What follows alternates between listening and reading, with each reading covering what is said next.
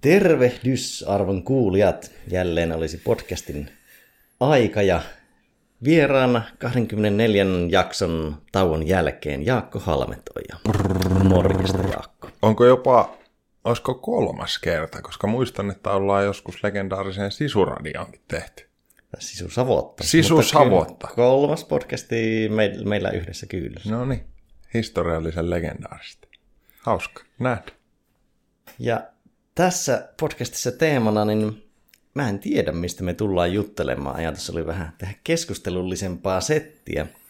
Ja tuossa juuri ennen kuin aloitettiin, niin pirautin tulle podcastin vakikuuntelijalle tutulle Hackmanin Laurille, ja hän kertoi minun kaverille kysymyksiä tai jonkun, jonkun lauseen tai jutun, mistä aloitetaan. Niin tuota, no, itse mä kyllä kysyn tähän pohjalle, että mikä, mikä päivän pössis? Päivän pössis on hyvin keskusteleva, tai koko päivä on, on käytännössä ollut haastiksia, podcasteja ja nauhoituksia, ja tuntuu hyvälle. Edelleen meikä tykkää tästä todella paljon. Nämä on antoisia sessioita itselle koko ajan reflektoida kieltä ja omia ajatuksia ja niiden sanottamista. Ähm, nyt sain olla vähän aikaa himassa, on kohtuu tiukka jakso nytten syksyllä reissailun suhteen, niin aika semmoinen palautunut ja saunonut olo ja tosi semmoinen miellyttävän kohottunut yleisfiilis. Se kuulostaa erittäin hyvältä. Ja onhan tuo, ei ole sattumaa, että puhuminen on osittain teikäläisen ammatti. Kyllä.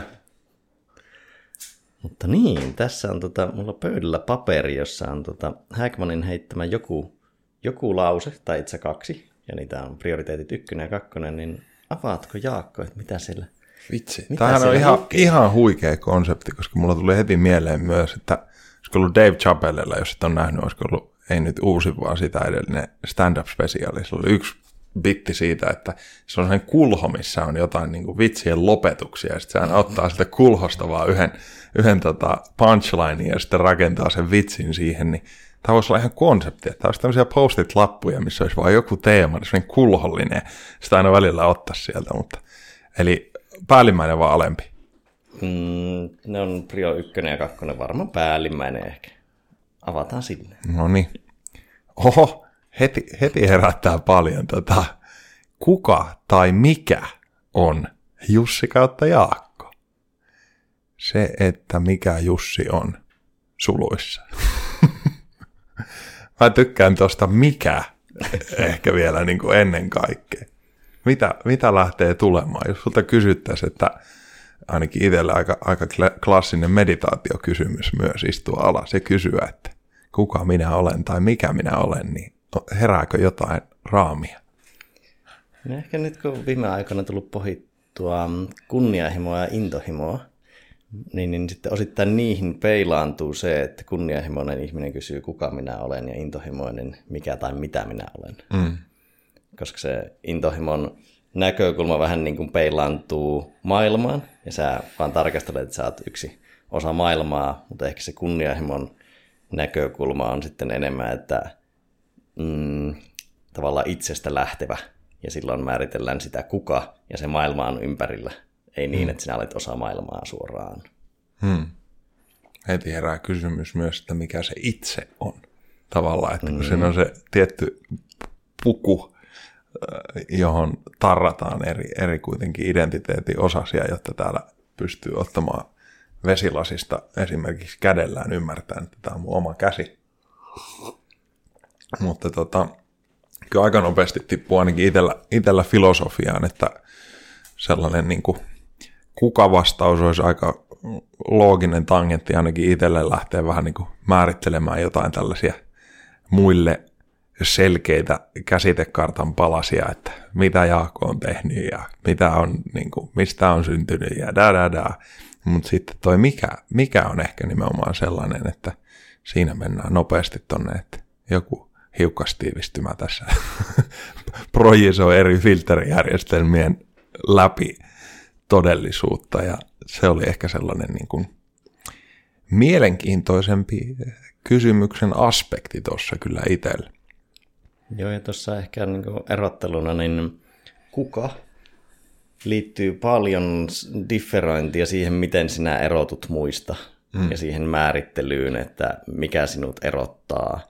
Kun taas sitten mennään vähän siihen mikä ja mitä, niin sitten mietitään, niin kuin mikä on ihminen, mm. ja siinä droppaa pois semmoiset tarinalliset rakenteet, että Kyllä. on nyt Jussi Venäläinen ja se on tätä ja tätä ja se on tehnyt tätä ja sen positio yhteiskunnassa on tämä.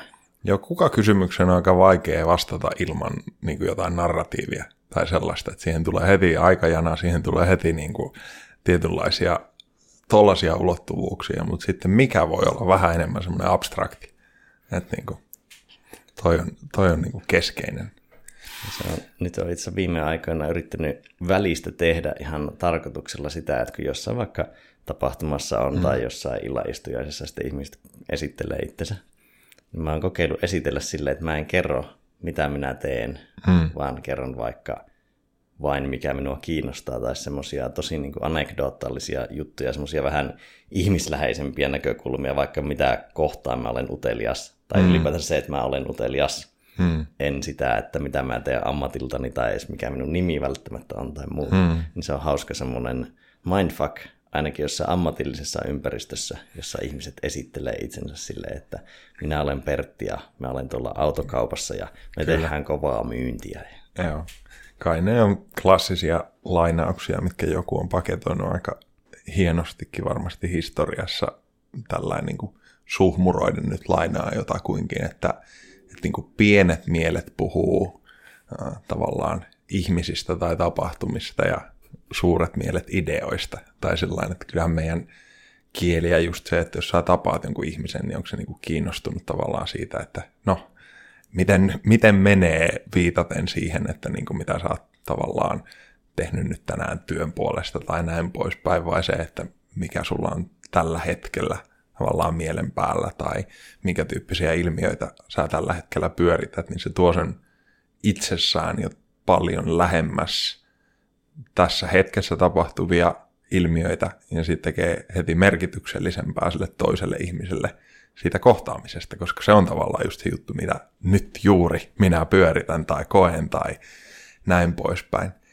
Ja ehkä tuohon lappuseen itsellä tulee mieleen, että se on äärimmäisen hyvä harjoite mun mielestä istua alas ja kysyä sitä kysymystä, kuka kokee tai mi- mi- missä se on se jotenkin piste tai mihin se sun niin kun identiteetti ää, siirtyy, jos sä yrität käsitteellistää sitä riittävän pitkää hiljaisuudesta käsin.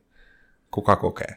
Että onko se jossain tuolla silmien takana se joku piste, mihin me linkitetään tavallaan se semmoinen niin kun lihallisempi tai kehollisempi joku tietoisuuden tai minkä ikinä tiivistymä, ja voiko se olla sitten, että sun mikä kokee onkin sitten vaikka jokaisessa sun kehon solussa tai niiden ulkopuolella, ja kaikki ton tyyppiset kokemukset, niin on ainakin itsellä muokannut aika paljon sitä, että siihen on pakko tuoda jonkin tasoiset raamit siihen rajattomuuteen, mikä kuitenkin jonkinlaisella tietoisuudella tai mielikuvituksella tai jollain on siitä tilasta käsin, missä se ei ole enää niin linkissä mihinkään identiteetteihin tai siihen niin kuin kokijan pisteeseen.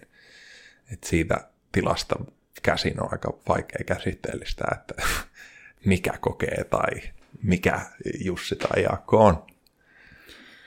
Niin, se on mielenkiintoista, että suurin osa ihmisistä niin ei lainkaan pohdi sitä, noita kysymyksiä sen enempää, mm. vaan se vähän niin kuin, ne kaikki on yksi sama klöntti, just se identiteetti ja fysiikka ja keho ja mieli ja kaikki, mutta sitten itse en niin kuin millään malta olla miettimättä, että miten tämä menee, että miten mm. tässä nyt, jos minä ajattelen jotain, niin miten joku voi havainnoida sitä sivusta, että kun se en ole minä, joka on niiden ajatusten tuottaja, että niitä vaan tulee.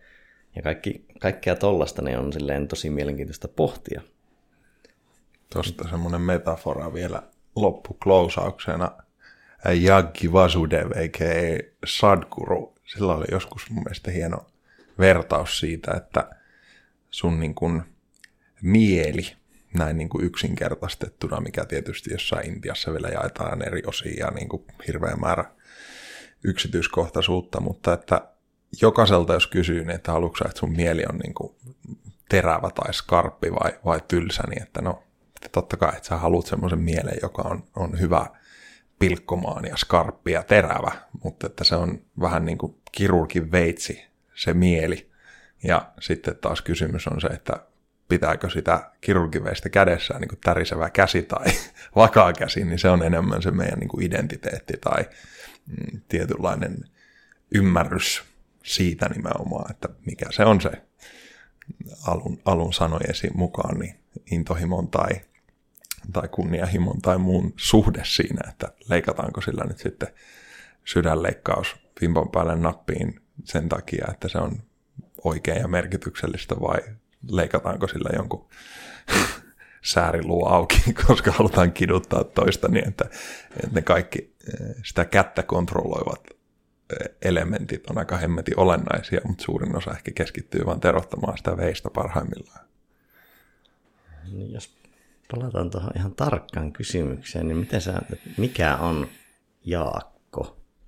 Jos ei mennä siihen itse kysymykseen, niin miten sä ajattelet, niin kuin, mitä Jaakko Halmetoja on sinulle? Hmm. Kai varmaan edelleen ihan sellaisia suosikkianalogeja on kuitenkin joku tällainen lihapussi tai jonkinlainen niin kuin alus, jonka, jonka tota kunto ja miten se instrumentti soi ja kaikki tällaiset vertauskuvat linkittyy siihen, että, että se on kuitenkin se paikka, minkä kautta me suuri osa elämästä koetaan ja aistitaan ja havainnoidaan juttuja, että, että se niin kuin Jaakko linkittyy itsellä aika vahvasti kuitenkin aistijärjestelmään ja niin kuin siinä mielessä siihen keholliseen vastaanottimeen ja sitten taas terminä, niin varmasti siihen nimeen linkittyy meillä paljon, paljon kuitenkin suoraa identiteettiin linkittyviä ihmisiä ja identiteettiin linkittyviä asioita ja että se kehollinen ulottuvuus ja sitten ehkä se semmoinen tietty mielen tai identiteetin kerros, niin ne on ekat sellaiset vahvat linkit ainakin itsellä siihen sanaan. Joo, meillä oli Rajalla Ilkan kanssa oli aika lailla pyörittiin näissä samoissa tematiikoissa ja nostin silloin vähän esille tuommoista yksi aamukävely tullutta kelaa siitä, että mm, meidän identiteetti koostuu tarinoista. Ja voisi ajatella, että Jussi Venäläinen ja Jaakko Halmetoja on niin kuin tarinoita. Hmm. Pääosin meidän luomia, mutta myös aika paljon kollektiivisia. Että on tavallaan semmoisia ajatusta kautta tarinaliitoksia, jotka liitetään meihin, jotka me myös itse liitämme meihin. Niin tavallaan se, kun identiteetti koostuu tarinoista, niin tarinat on vähän niin kuin psykologisia bakteereja. Eli meillä on vähän niin kuin, meidän mieli on niin kuin suolisto, ja sitten siellä on hyviä ja huonoja hmm. bakteereja, hyviä ja huonoja tarinoita. Ja olisi huono asia, jos meillä ei olisi ollenkaan tarinoita. Että voi äkkiseltään tuntua siltä vaikka, että olisi hyvä, että ei ole mitään tarinaa, että sitten on puhdas pöytä ja tyhjä mieli. Mutta sittenhän me oltaisiin alttiita aivan kaikelle. Että sä kävelisit kadulla ja sitten sulle tulee vastaan mainostaulu. Niin sitten sulla olisi hirveä määrä työtä pitäisi tehdä prosessoida, että onko tämä hyvä tarina. Mutta nyt meillä on tavallaan olemassa tarina siitä, että on mainokset ja sitten tämä idea tai tarina siitä, että on mainokset ja ne yrittää vaikuttaa sinuun ja sitten osaa katsoa vähän filterin läpi. Hmm. Mutta olisi hirveä määrä duunia, jos meillä ei olisi tarinoita ja me mentäisiin tuolla, niin me oltaisiin tosi vaikutusalttiita tai sitten pitäisi tehdä hirveästi duunia. Hmm. Mulla tulee ehkä tuossa ekana tuli mieleen, mieleen että, se, että meille kerrotaan ja meidän keho, koko aistijärjestelmä myös ottaa mukaan sellaisia tarinoita, mistä me ei olla tietoisia. Nimenomaan, että se tavallaan tarinallisuus liittyy aika paljon meidän ajatteluun, mutta myös se, että sä et välttämättä ole tietoinen siitä, että nyt tässä ilmassa on jotain pienhiukkasia, jotka säätelee sun keuhkorakkuloiden toimintaa ja sitä kautta, miten sun veri virtaa ja minkä verran typpioksidia. Ja tämä koko tavallaan säätelyjärjestelmä on koko ajan niin vahvassa vuorovaikutussuhteessa ympäristön kanssa, että myös se erilainen niin kuin ympäristön muokkaama tarina niin on usein ehkä vähemmän tietoinen myös siinä mielessä, että se inputin määrä on ihan järjetön koko ajan. Ja sitten just siihen, että jos mainoksiin tai muihin on tietyn tyyppinen tarina tai malli, miten me reagoidaan, niin se on mun mielestä kiinnostava kysymys, että jos me mennään myös syvemmälle siihen aistijärjestelmään ja siihen niin kuin keholliseen osaan, niin että voidaanko me sillä tavalla paremman termin puutteessa niin hakkeroida sitä automaattisesti filtteröimään juttuja eri tavalla, riippumatta siitä, että mietitäänkö me tavallaan siinä hetkessä, että nyt minä kirjoitan tästä tämän tyyppisen tarinan tai, tai näin poispäin.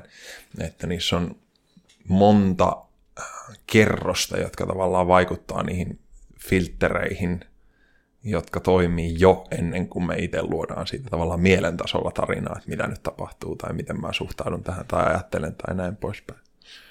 Tuosta pomppas heti mieleen, että kun puhuit mainoksista, niin kun mä pidän nyt kännykän ja tietokoneen ruudut mustavalkoisena, hmm. että ne ei olisi niin karkkia mulle eikä tekisi niin paljon mieli olla niiden ääressä, niin periaatteessa tolla mä altistan itseäni enemmän mainoksille, hmm. koska mainokset on hyvin tosi miellyttävän värisiksi suunniteltuja, niin tavallaan ne on paljon kivemman näköisiä, niissä on mukava assosiaatio. Hmm. Mutta onko koeksä, että sä oot ollut myös samaan aikaan tietoisempi siitä karkkimaisuudesta? Joo, ja kyllä se, se niin niin. Lyö, lyö kasvoille välistä, kun oot mustavalkoisella ruudulla, ja sitten välistä toki pitää laittaa värilliseksi, kun haluaa vaikka mm. katsoa jonkun kuvan, tai et voi jotain nettisivua tai graafia, vaikka ei voi käyttää ilman värejä. Mm. Sitten laitat värit päälle, niin on silleen, että iskee kasvoille, että ei, ei saakeli, kun niin näyttää imelältä se kyllä. näyttö sen jälkeen. Mutta se säästää myös akun kestoa, se on ihan hyvä, hyvä juttu siinä myös. Ja tekee Toi... myös aika paljon päräyttävyyttä siihen, että kun olet vielä varsinkin, jos työskentelee valkoisilla valoilla päivällä ja on mustavalkoinen näyttö, ja sitten kun menee pihalle, ja perkäs nyt on meidän sisäpiha, niin on se muutama puu ja kukkia. Niin hmm. Mutta kai toi on sitä samaa kasvamista oman biologia ja monien signalointimekanismien yli, että samalla logiikalla, niin mä nyt ihan niin innoissaan jokaisista tisseistä on, jotka tuossa tulee vastaan, vaikka se niin kuin tiettyjä kovalevyllä olevia kansioita sitten sieltä ehkä avaakin, että, että sitten kun me ollaan tietoisia siitä jostain reitistä tai stimuluksesta, niin me ehkä reagoidaan siihen myös aika eri lailla, vaikka sitä olisi ympärillä suhteessa paljon, mutta varmasti toi, että jos sinne tulee semmoisia kontrasteja tai sitä vähentää myös vähän niin kuin liikaa, niin sitten sen kas, niin kuin vaikuttavuus kasvaa jossain toisessa ympäristössä, että se on ihan totta. Mahdollisesti, mutta kyllä joo se, niin kuin, kun pyörii niin vähän missään mainosympäristössä ja on vaikka elää paljon mustavalkoisilla ruuduilla ja lukee tosi vähän mitään sivustoja, missä on mainoksia, niin kyllä sinne joo tulee aika räikeä efekti, kun se pärähtää. Mutta tuosta kun heitit, tuli mieleen aiemmin, Mm, sen, että tämä voi olla myös vähän niin kuin kehollisia tarinoita tai muitakin kuin tommosia rationaalisesti selitettäviä muistissa olevia, hmm. muistista nostettavia tarinoita, niin oli hauska anekdootti siitä, oli Aubrey Marcuksella, kun se kokeili, kertoi siitä, että mm, pisti huoneen pimeäksi ja tanssi siellä, niin, niin sitten se sanoi, että kokeili niin kuin eri liikkeitä, hmm. niin jotkut liikkeet tuntuu homolta. Sillä, että kaveri on yksin pimeässä huoneessa ja siitä tuntuu homolta ne tietyt liikkeet. Niin minkälaisia tarinoita niihin hmm. asentoihin, vaikka lantioasentoihin, on assosioitunut? Kyllä. Joo, ja sitten toi on hauska, hauska sillä, että jos on veisi kontrastina, että sut tiputettaisiin jonnekin keskelle sademetsää jonkun heimon kanssa, ja sitten ne kaikki tanssit, ne jotkut metsästäjäijät jollain hullulla lantion muovilla, niin tuntuisiko se sama käsitekartta ihan yhtä validilta sitten siellä, että et, et, mut nimenomaan, että kyllähän me kaikkeen liike, liikekieleen, kaikenlaiseen signalointiin, mitä me varsinkin ihmisten kanssa tehdään, niin ne on niin kulttuurin infektoimia monella lailla, että, että se merkitys, mikä me niille luodaan tietoisesti tai tiedostamatta, niin mitä enemmän tota sipulia perkaa, niin kyllä sieltä kyyneleitä löytyy. Mutta tuli myös tuohon aiempaan, aiempaan sun juttuun äh, bakteerimetaforaan liittyen mieleen, että mä veikkaan, että siinä on myös, myös nimenomaan sitä, että ne tarinat, mitä me kerrotaan itse, ja tavallaan ideat tai tietynlaiset konseptit, niin voisiko puhua memetiikasta tai, tai nimenomaan siitä, että ne ideat tai meemit joku on sanonut. Itse asiassa varmaan Richard Dawkinsilla oli, oli jo aikanaan se teoria, että samalla lailla kuin geenit, niin meemit tavallaan kilpailee elintilasta. Mm-hmm. Ja oli ne sitten yksilön tasolla tai kulttuurin tasolla, niin ne ideat myös kamppailee siitä, että miten ne tavallaan leviää siinä ideoiden verkossa tai näin poispäin, että samalla lailla internetissä ne eri pikkukissameemit tai, tai mitkä tahansa poliittiset tai kulttuurilliset agendat ja muut, niin ne kamppailee tavallaan koko ajan tilasta, ajoitusmerkkaa, vähän niin kuin jotkut biorytmit meidän biologiassa ja kaikki se käy omanlaistaan kamppailua keskenään, niin samalla lailla ihan siinä omassa tarinankerronnassa, niin että onko siellä nimenomaan hyvä suolisto flora ja onko siellä tavallaan hyviä vahvoja ideoita, niin on aika mun mielestä makea metafora nimenomaan siihen, että, että miten myös se meidän jonkinlainen mielen tai, tai äh, tarinankerronnan taso toimii.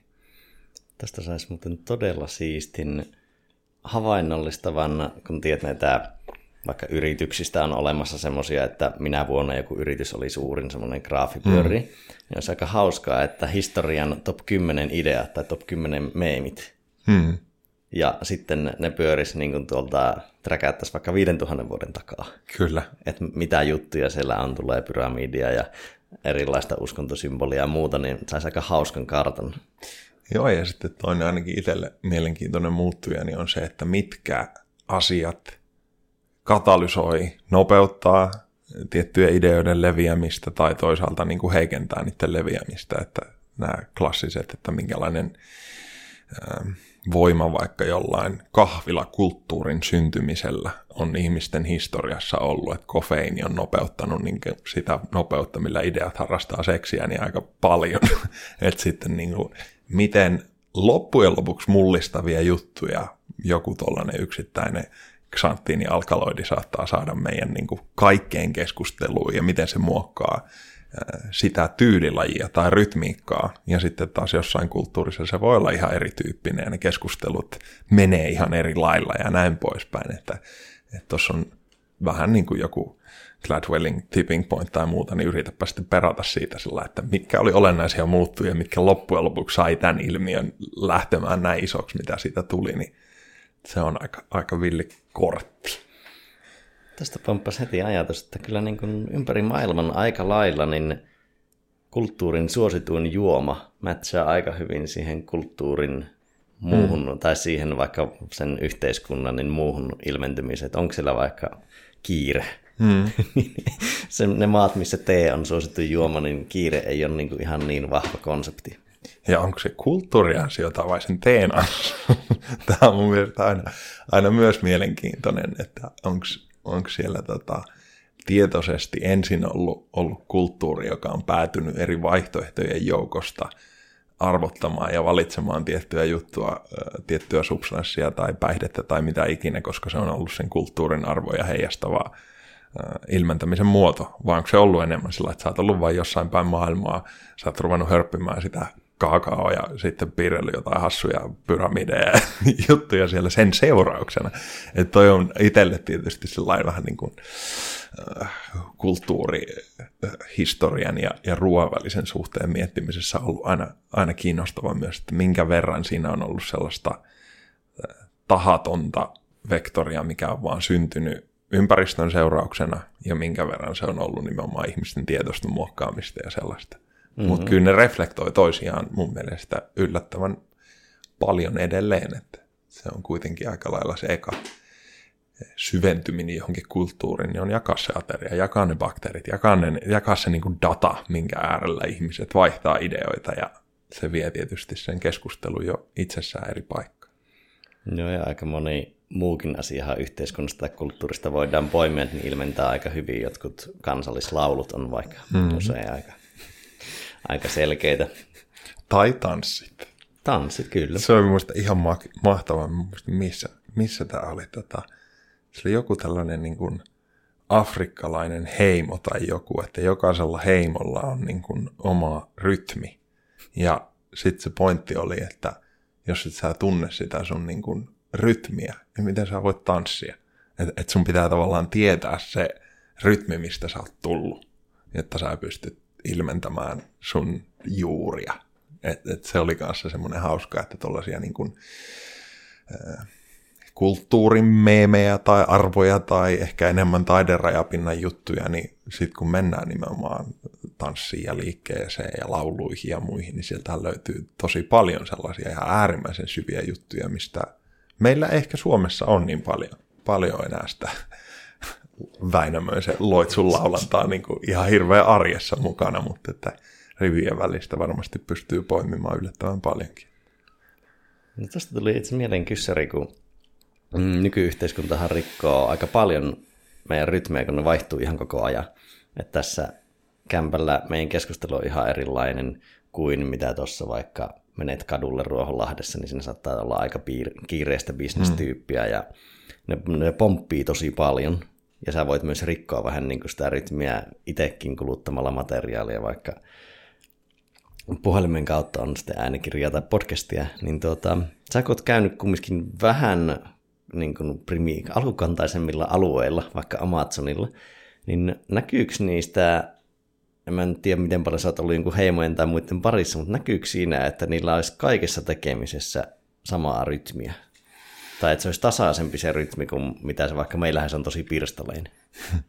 Tuo mun mielestä ihan, ihan jo niin kuin totta kai Suomenkin sisällä, niin se vähän klassinen läppä, läppä taisi olla, että, että kaupungin väkimäärä pystytään aika, aika tarkastikin ennustamaan, jos vaan niin kuin kuvataan ihmisten kävelynopeutta. Ja mitä lähemmäs mennään sitä niin kuin epikeskusta, niin sen suurempi sen nopeus on ja näin poispäin. Mutta että totta kai jokaisella organismilla oli se niin kuin meidän joku kaupunkimallinen muurahaispesä tai sitten joku muu yksikkö, niin, niin se rytmi on myös linkissä siihen tavallaan sykkeeseen kirjaimellisesti, mikä sillä koko, koko yksiköllä, kuten vaikka kaupungilla on. Niin se on mun mielestä selkeä havainto, että mitä kauemmas jonnekin mennään, niin sen vähemmän semmoista höntyilyä siinä on, että, että, se, että ne niin kuin asiat tehdään, mitkä tulee tehdä, ja sitten totta kai, kun siinä ei ole ehkä niin vahvasti sitä ulottuvuutta, että mitäs sitten, kun mulla on vapaa-aikaa ja mä katselen Netflixiä, vaan ne kaikki on vahvemmin punottu jotenkin yhteen, että tämän päivän duunina on tehdä noi tietyt hommat, ja sitten siinä vietetään aikaa ja tehdään, että, että semmoinen niin kuin, totta kai tietynlainen kiireettömyys varmasti ekana nousee mieleen. Eikä se tarkoita sitä, että ei siellä tehtäisi suhteessa paljon juttuja, mutta se suhde siihen asiaan, niin mä veikkaan, että aikajanalla siellä mietitään vähän vähemmän sitä, että mitä nyt ylihuomenna pitää kokoukseen valmistella ja tämän tyyppisiä ilmiöitä, että, että varmasti se on enemmän lähellä sitä hetkeä ja niitä hyvin käytännöllisiä juttuja, juttuja, mitä siinä hoidetaan, ja sen takia se ehkä mieli, mieli ainakin vaikuttaa semmoiselta rauhallisemmalta tai, tai sellaiselta, ja sitten taas kaupunkiympäristöissä ja isoissa kaupungeissa, niin kyllähän se ihmisen mieli sen tavallaan hakee aika paljon koko ajan niin kuin kaikenlaista stimulusta, mitä ympärillä on, ja se heijastuu helposti kyllä sitten siinä mielen käyttäytymisessä. Joo, signal to noise ratio on yksi mm. termi, millä tätä voisi kuvata. Ihan... Mutta vaan sen verran ehkä sanon, että en, en toki myöskään ole mikään ekspertti, enkä epäile, etteikö siellä myös olisi, olisi varmasti poikkeuksia tai tapauksia, jotka voi olla hyvin erityyppisiä, mutta se on mun, mun suppea kokemus, että se on käytännöllisesti aika paljon rauhallisempaa se arki. Joo, kesällä huomasi aika hyvin, no säkin oot Savosta kotoisin, tuossa kun Heinävedellä olin tekemässä raksahommia yhdellä viikolla ja oltiin semmoisella, mm, ei nyt vilkkaasti liikennöity tie, mutta kumminkin, että väkeä kulki, niin sen varrella Rivarin pihassa tehtiin varastoja isän kanssa ja sitten niin siinä oli koko ajan joku ohikulkija juttelemassa tai asukas. Silleen, että se niin kaupungissa olisi ihan absurdia, että joku on niin juttelemassa siinä tavallaan rakennustyömaalla, mutta siinä se oli ihan niin luontaista, että joku niin otti puutarhatuolin ja istui kaksi tuntia ja sitten jutteli. Ja sitten minun isä on niin kohtelias, että se ei kehtaa niin sanoa, että nyt pitäisi oikeasti tehdä töitä jumissa siinä juttelemisessa, kun savolaiset jauhaa siinä. sai kuulluksi ja nähdyksi tulemisen tarpeen, tarpeen tyydytettyä siinä sivussa. Se on... Joo, siinä oli yksi tuota, asukas, joka oli aikoinaan ollut rakentamassa Heinäveden kirkkoa. Niin kyllä sinne niin kuin ehti kuulla tavallaan sen kaikki kirkon rakentamisen vaiheet sinne niin kuin omaan rakennusten ohessa. Parhaimmillaan oppii paljon ja sitten huonoimmillaan niin saattaa saada hukattua aikaa myös aika paljon siihen hössytyksen kuunteluun.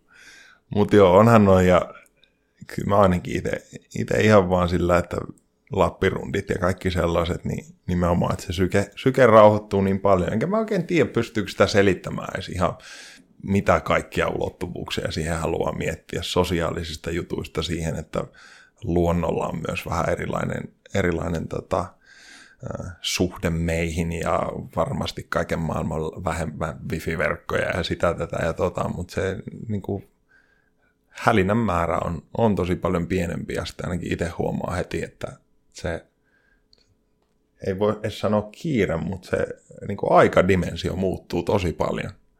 Ihan vaan just, jos menee Savoon tai menee Lappiin tai muualle, niin enkä mä tiedä, onko ihan niin samaa usein, jos on jossain maailmalla tai näin poispäinkään, että se on semmoinen jotenkin tosi, tosi juureva juttu mennä sinne, missä aikaa on enemmän.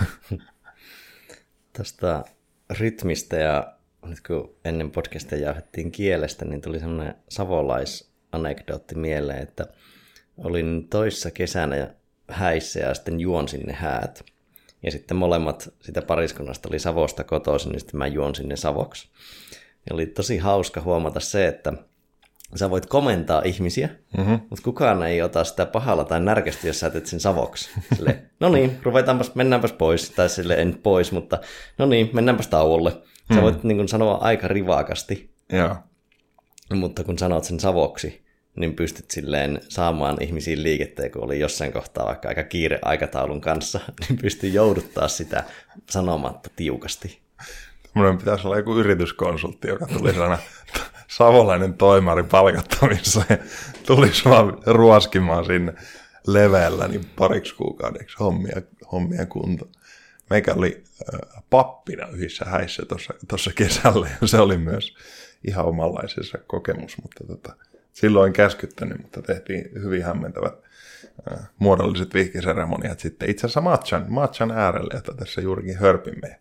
Meikäläinen heitteli sinne Lapin äh, reissu ruusujuuria ja tehtiin vähän tämmöinen tota, shamanistisempi rituaali. Se oli makea, makea tota, kesän hääkokemus. Varmasti. Mitäs meillä on siellä toisessa lapussa? Tuleeko mieleen tästä vielä, että mikä on Jussi tai Jaakko? Niin... Veikkaan, että me perattiin sitä jo ihan kohtuu hyvin. No, ja tota, katsotaan, jos nyt tulee vielä, vielä tota jotain.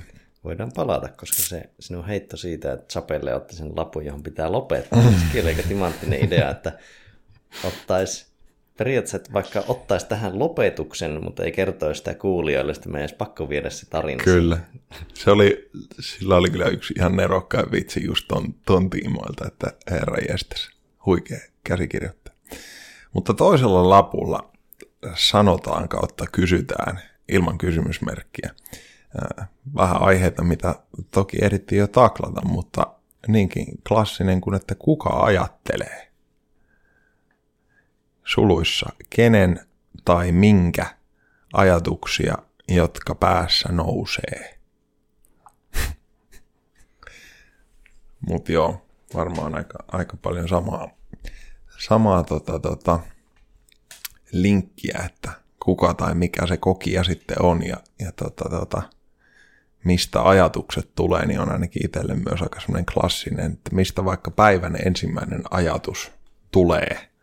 Jos se ei ole mikään sellainen, että nyt te potkasit varpaa johonkin tuolin reunaan ja sitten puret huulta ekat viisi minuuttia herättyäsi, vaan minkä jatkumolta jonkinlaista se on, että, että sä saatat aamulla ensimmäisenä miettiä, että pitäisikö huomenna tehdä porkkanakakku tai niin kuin, että, että niin kuin sen sellainen loogistaminen niin on, on itsessään jo ihan kiinnostava kysymys, että mistä, mistä tota... uudet ajatukset tulee ja minkä verran on sellaista, mitä sä vaan kierrätät että sä oot ottanut jo vastaan jotain, jotain dataa ja sitten yrität pureskella sitä vähän niin kuin yön aikana unissa tapahtuisi. Mutta se, se ainakin itsellä liittyy, kuka ajattelee kysymyksen äärelle. Mitä herää, jos kysyn, että kuka Jussi ajattelee? No äskeisestä pomppas mieleen, pakko heittää nyt, kun oltiin tuon äärellä, niin tuosta sinun selityksestä se, että se aamun ensimmäinen ajatus, se on aika, tai ensimmäiset ajatukset, niin se on aika hyvä mittari sille, vaikka kuinka stressaantunut sä oot, että mikä on se aikafreimi, minkä, milloin mietit vaikka ekan kerran töitä. Mm. Tavallaan, että jos illan eka ja aamu, tai illan pika ja aamun eka ajatus on vaikka töitä, mm. niin sitten ollaan ehkä huonolla polulla. Että se kertoo paljon, että mitä siellä luuppaa. Kyllä. Niin, kuka, kuka ajattelee, niin ajatteleeko kukaan? Sinänsä, että se, jos se ei ole suoraan minkään tai kenkään tuottamaa tietoista ajattelua, niin onko, se, onko siellä ajattelijaa vai onko se vaan sitä jotain ideoiden virtaa joko omassa alitajunnassa tai jossain kollektiivisessa alitajunnassa, hmm. josta sitten vaan tulee sitä materiaalia ja voisi pelata johonkin Aldous Huxleyn Doors of Perception-ajatukseen siitä, että onko aivot vähän niin kuin limitteri enemmänkin sille informaation määrälle kuin sen kasvattaja. Hmm. Mä veikkaan, että se olisi ihan kiinnostava kuvantaa tai nauhoittaa vähän niin kuin niitä meidän ajatuksia siitä, että mitä, mitä ajattelu jotenkin aivojen sähköisenä aktiivisuutena tai biokemiallisia, biokemiallisina viestimolekyylinä tarkoittaa, ja joku, joka on koomassa tai on tiettyjä jotain meidän näkökulmasta ei ehkä niin ajattelevaa toimintaa harjoittavia hahmoja jonkun joogin tai muun suhteen, että näky- näkyisikö ne sitten ihan samalla tavalla siellä kuin joku, joka vaikka aktiivisesti ajattelee tai näin, että mitä, mitä me oikeastaan tiedetään, tiedetään loppujen lopuksi siitä, ja mulla tuli tosta mieleen, se oli hauska semmoinen Richard Crossinger oli joskus Havajilla ja täällä semmoinen ison jenkkikustantamon tota, tota, toimari, ja se oli käyttänyt vuosia sitten kirjoittamaan kirjan niin kuin tietoisuudesta.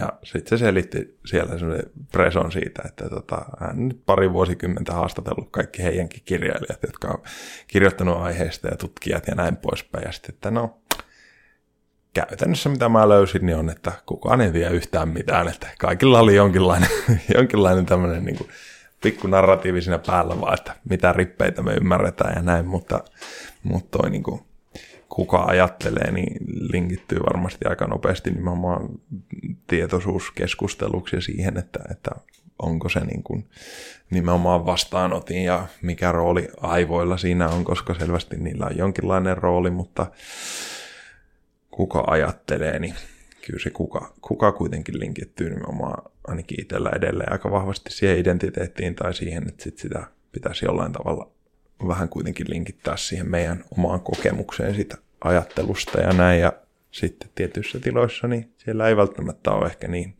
ketään identiteettiä paikalla niin vahvasti, niin silloin on hyvä kysyä, että kuka tai mikä, mikä tässä nyt mahdollisesti kuitenkin jollain tavalla pyörittää ajatuksia, vaikkei niitä samalla tavalla ajattelisi. Et se on jo itsessään mulle ainakin itselle aika kiinnostava juttu, että miten välillä sun mieli voi olla tosi hiljainen ja välillä sillä on ihan hirveä hoppu ja se selittää kaikkea ja näin poispäin, että sillä niin kuin ajattelulla on niin paljon eri muotoja, että silloin se on aika vahvasti kyllä mysteeri myös omalla laillaan. Sen huomaa meditaatiossa silloin, kun nyt on ehkä alkanut pääsemään sinne praktiikassa vähän pidemmälle siitä, että se on semmoista särkylääkettä, että nyt se alkaa mennä vitamiinin puolelle itsellä siinä mielessä, että pystyy paljon pidempään pitämään vaikka huomiota ja tarkkailemaan niitä ajatuksia sivusta kuin että ne valtaisi. Niin siinä huomaa tosi selkeästi sen, että mitenkä siltä vaan tulee sitä virtaa ja se on vähän niin kuin se Kummelin krapulasketsi, kun niitä äänet, äänet pamahtelee ja kuuluu vaikka missä, ja siellä on semmoinen niin kuin humalainen mies huutelee sen krapulaisen mielessä aamupalapöydässä. Ja, niin, niin. Siitä oli Naval Ravikantilla hauska ajatus, että moni teilaa meditaation toimimattomana sen takia, kun ne kokeilee eka kertaa, niin se vertaa sitä tilannetta siihen, että no sillä mielessä se mieli on vähän niin kuin inboxi, jos sä oot kerännyt sinne neljäkymmentä vuotta tavaraa, ja sitten sulla on sata tuhatta avaamatonta mailia, ja sitten sä täräytät itsellesi hiljaisen hetken tarkkaillaksesi sitä, niin kyllä sillä niin kuin sitä tavaraa puskee, että menee aika pitkään ennen kuin se alkaa vähänkin stabilisoitua siinä. Kyllä.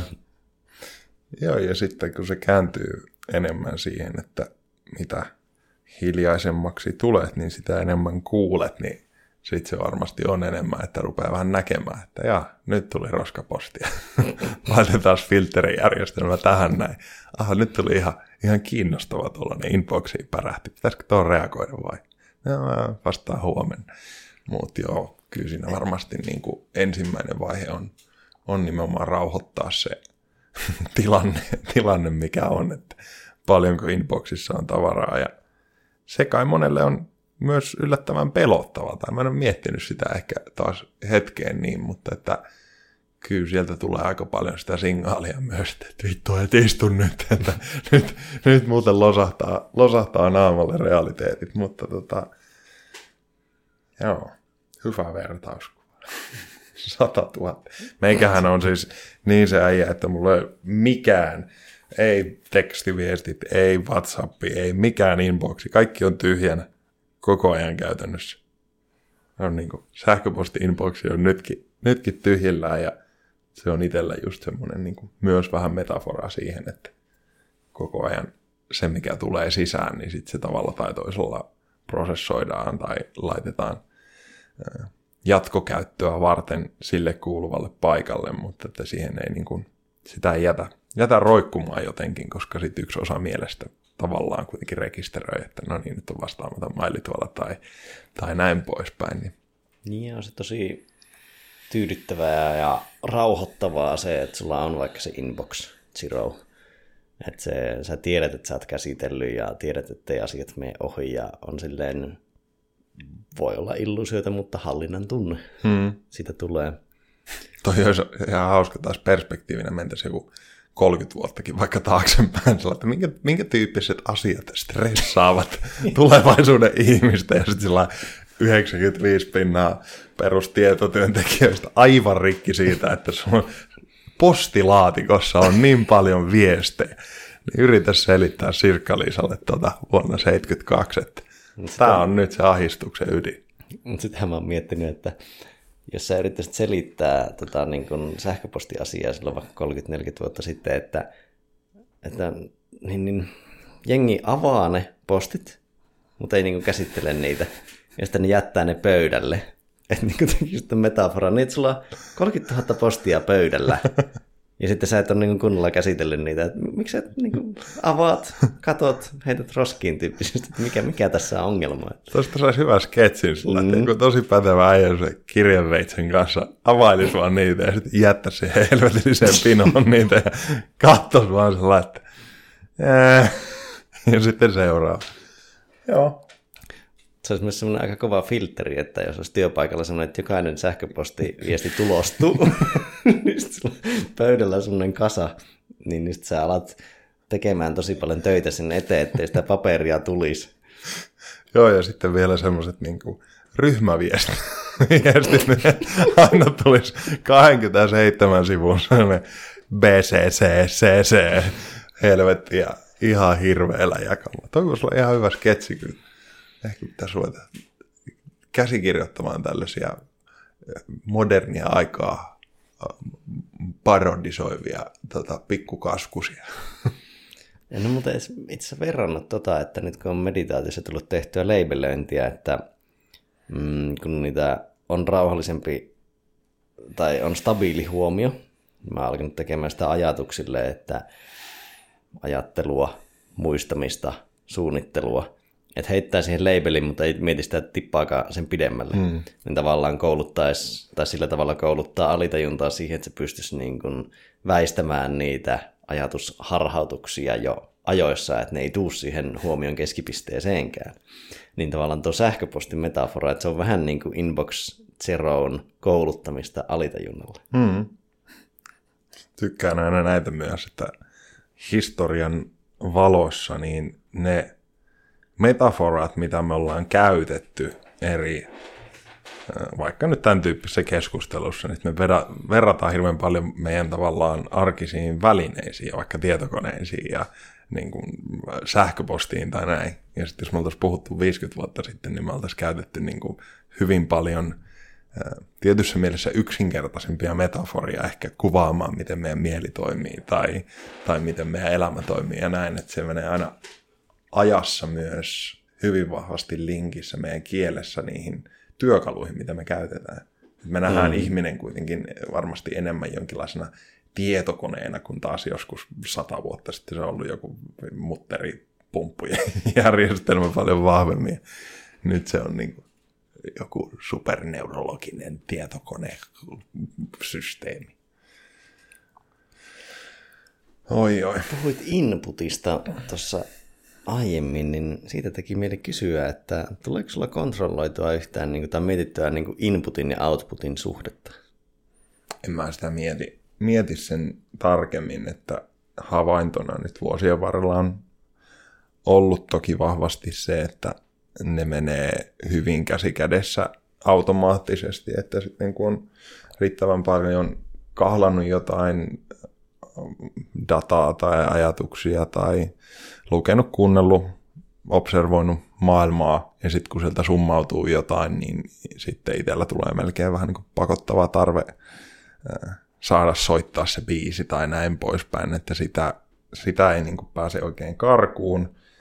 Ja sitten taas aika harvoin on ollut semmoisia syklejä, että sitten olisi niin kuin outputtia tai sitä ilmentämistä niin paljon tavallaan jonkun aikajänteen sisällä, että sitten alkaa hirveästi kaivata, että vitsi, nyt pitäisi päästä jo kotiin lukemaan tai, tai näin poispäin, että aika vahvasti oma elämä rytmittyy sen tiimoilta, että siinä keskiössä on kuitenkin se ihmisen luontainen uteliaisuus, tahto ymmärtää, tahto tietää, ja se tutkii ympäröivää maailmaa, ilmiöitä, tietoa, ja sen jälkeen, kun sieltä tulee jotain sellaista, että hei, tämä tuntuu tärkeältä ja omalta, ja pyrkii antamaan sille, sille tota, biisille ne omat sanat, niin kyllä sitten tulee aika semmoinen melkein jopa pakottava tarve tavalla tai toisella niin saada, saada sanoa se ja täytettyä omat narsistiset nähdyksi tulemisen piirteet jossain ihmisten edessä, että tällainen minulla nyt oli, katsokaa.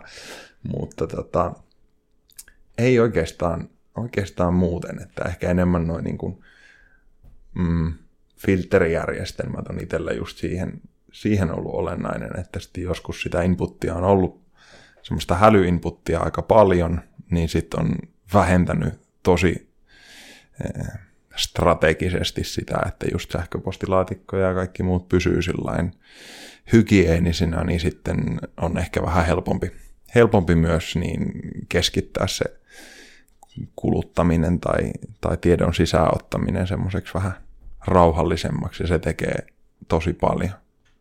Onko itsellä jotain, jotain tota, nyt vaikka jos mietit kirjan kirjoittamista tai näin, niin tuleeko halu opiskella enemmän tai minkä tyyppinen dynamiikka noitten kahden välillä? No nyt se on itse asiassa ruvennut vähän rauhoittamaan sitä siinä mielessä, että normaalisti mulla tulee kulutettua aika paljon materiaalia otettua sisään. Aika paljon tulee kirjoittua muistareita, mutta sitten just kaikki äänikirjojen kuuntelut ja tommoset, niin niitä on tullut kulutettua aika paljon. Niin sitten nyt on toinen täysviikko menossa silleen kunnolla kirjan kirjoittamista, niin mä tein, alan tekemään päivät niin, että esimerkiksi aamulla ennen kuin mä kirjoitan, niin en ota mitään inputtia. Hmm. Että mulla olisi niin sanotusti vähän niin kuin omia puhtaita ajatuksia, eikä siihen väliin tulisi jotain muuta. Oli se sitten siihen aiheeseen liittyvää tai ei. Että mulla olisi vähän niin kuin aivojen kapasiteetti käytettävissä sen kirjan kirjoittamiseen, eikä jonkun muun inputin käsittelyyn. Hmm. Niistä ainakin rauhoittanut ne aamut ja päivät, ehkä jopa sinne lounaaseen ja päikkäreihin asti silleen, että ei ole mitään inputtia. Hmm. Ainut tietysti, jos tota, vaikka näkee jonkun lounaalla, niin en mä nyt sitten mykkänä ole. Nyt menee puhtaat ajatukset ihan likaiseksi. Että jos, jos vaan hymyillään toisillaan. Niin. Mutta joo, ehkä se on niinku tullut uusimpana. Mutta ehkä niinku isossa kuvassa on jo tullut rajattua aika paljon, että mitä ne inputit on. Hmm. Ja sitä on tullut aika paljon putsattua sitä tehtyä semmoista tavallaan mentaalista hygieniatyötä. Hmm. Ja toi on varmaan tämän ajan tietysti yksi isoimpia haasteita myös, että sitten kun noi meitä ympäröivät verkot oppii meidän käyttäytymisestä ja me ei olla välttämättä itse oltu ihan niin päättämässä, että mitkä arvot siellä optimoituu, niin sitten se saattaa syöttää meille aika herkästi myös aika paljon negatiivisempaa tai huomionhakuisempaa tai erilaista ryhmämentaliteettia ruokkivaa, ja niistä tulee tavallaan sellaisia palaute, palautesyklejä, missä sitten se on itsessään jo vähän, sanotaanko, saastuneempaa se info, mitä me otetaan sisään, jos ei me tietoisesti luoda niitä filtreitä ja järjestelmiä enemmän määrittäen itse, että miksi ja mihin aikaa ja miten me halutaan ottaa sitä dataa, koska monelle se on nimenomaan tällä hetkellä melkoinen, ei pelkästään addiktioluuppi, vaan nimenomaan se, että sitten se jokainen klikkaus ja asia, mikä me impulsiivisesti sillä tehdään, niin alkaa myös opettaa sitä konetta. Et enemmän tämän tyyppistä, ja sieltä koko ajan optimoituu myös sellaisia muuttujia, jotka ei välttämättä ole sitten pelkästään meitä kohti äh, uskomattoman kaunista ja, tai komeaa ihmisyyttä tukevaa suuntaa vaan. Niin, yksi harhaklikki tavallaan ennustaa seuraavaa harhaklikkiä, koska sulle aletaan syöttämään sitä materiaalia. Mm. Ja tuossa on ehkä yksi filtteri, mikä on auttanut paljon, että kun on niin paljon lentokonetilassa, niin ei tule tavallaan semmoisia impulsiivisia, että no tossapas on kivan kuuloinen podcasti. Mm. Ja podcastit ei ole kovin pahasta päästä ylipäätänsä, mutta nyt mä oon alkanut tekemään viikon parin välein, mä niin kun katon listaa ja sitten mä lataan ne puhelimeen, ja sitten kun on lentokonetilassa, niin sitten vaan kuuntelen pelkkiä ladattuja, mm. ja sitten mä oon joskus virkeässä tilassa skarppina katsonut itselleni filtrein, tuo on kiinnostava, tuo on hyvä, tota, ton mä oikeasti haluan kuunnella. Kyllä. Niin sitten se on vähän niin kuin valmiiksi filteroitu, että se hetki tai joku, yritän välttää sanomasta kiire, nopeatempoinen tilanne, ei, ei johda siihen, että mä nyt valitsen jonkun mm. nappaan sieltä vaan ensimmäisenä listasta tulevista. Jep. Kai se on kaikessa, kaikessa tässä ajassa aika olennaista tunnistaa impulsiivisia käyttäytymismalleja ja tietoisia käyttäytymismalleja vaan enemmän ja enemmän, koska ne kumpikin tavallaan ehkä optimoituu tässä ajassa nopeammin. Et, et se niin kun varmaan kiihtyy vielä tulevina vuosina ja en tiedä mitä saa aikaa, mutta toi on sellainen, mistä mä oon ehkä sellainen mentaalisen terveyden suhteen myös aika huolissani tällä hetkellä, että se, se niin kuin luuppi kyllä kiristyy siellä, ja mä en tiedä, tiedä ehtiikö sinä sitten tapahtua, tapahtua myös niin kuin pikkasen syvemmälle vielä meneviä sellaisia ohjelmointeja, jotka ei ole sitten ihan niin helppoja uudelleen ohjelmoida.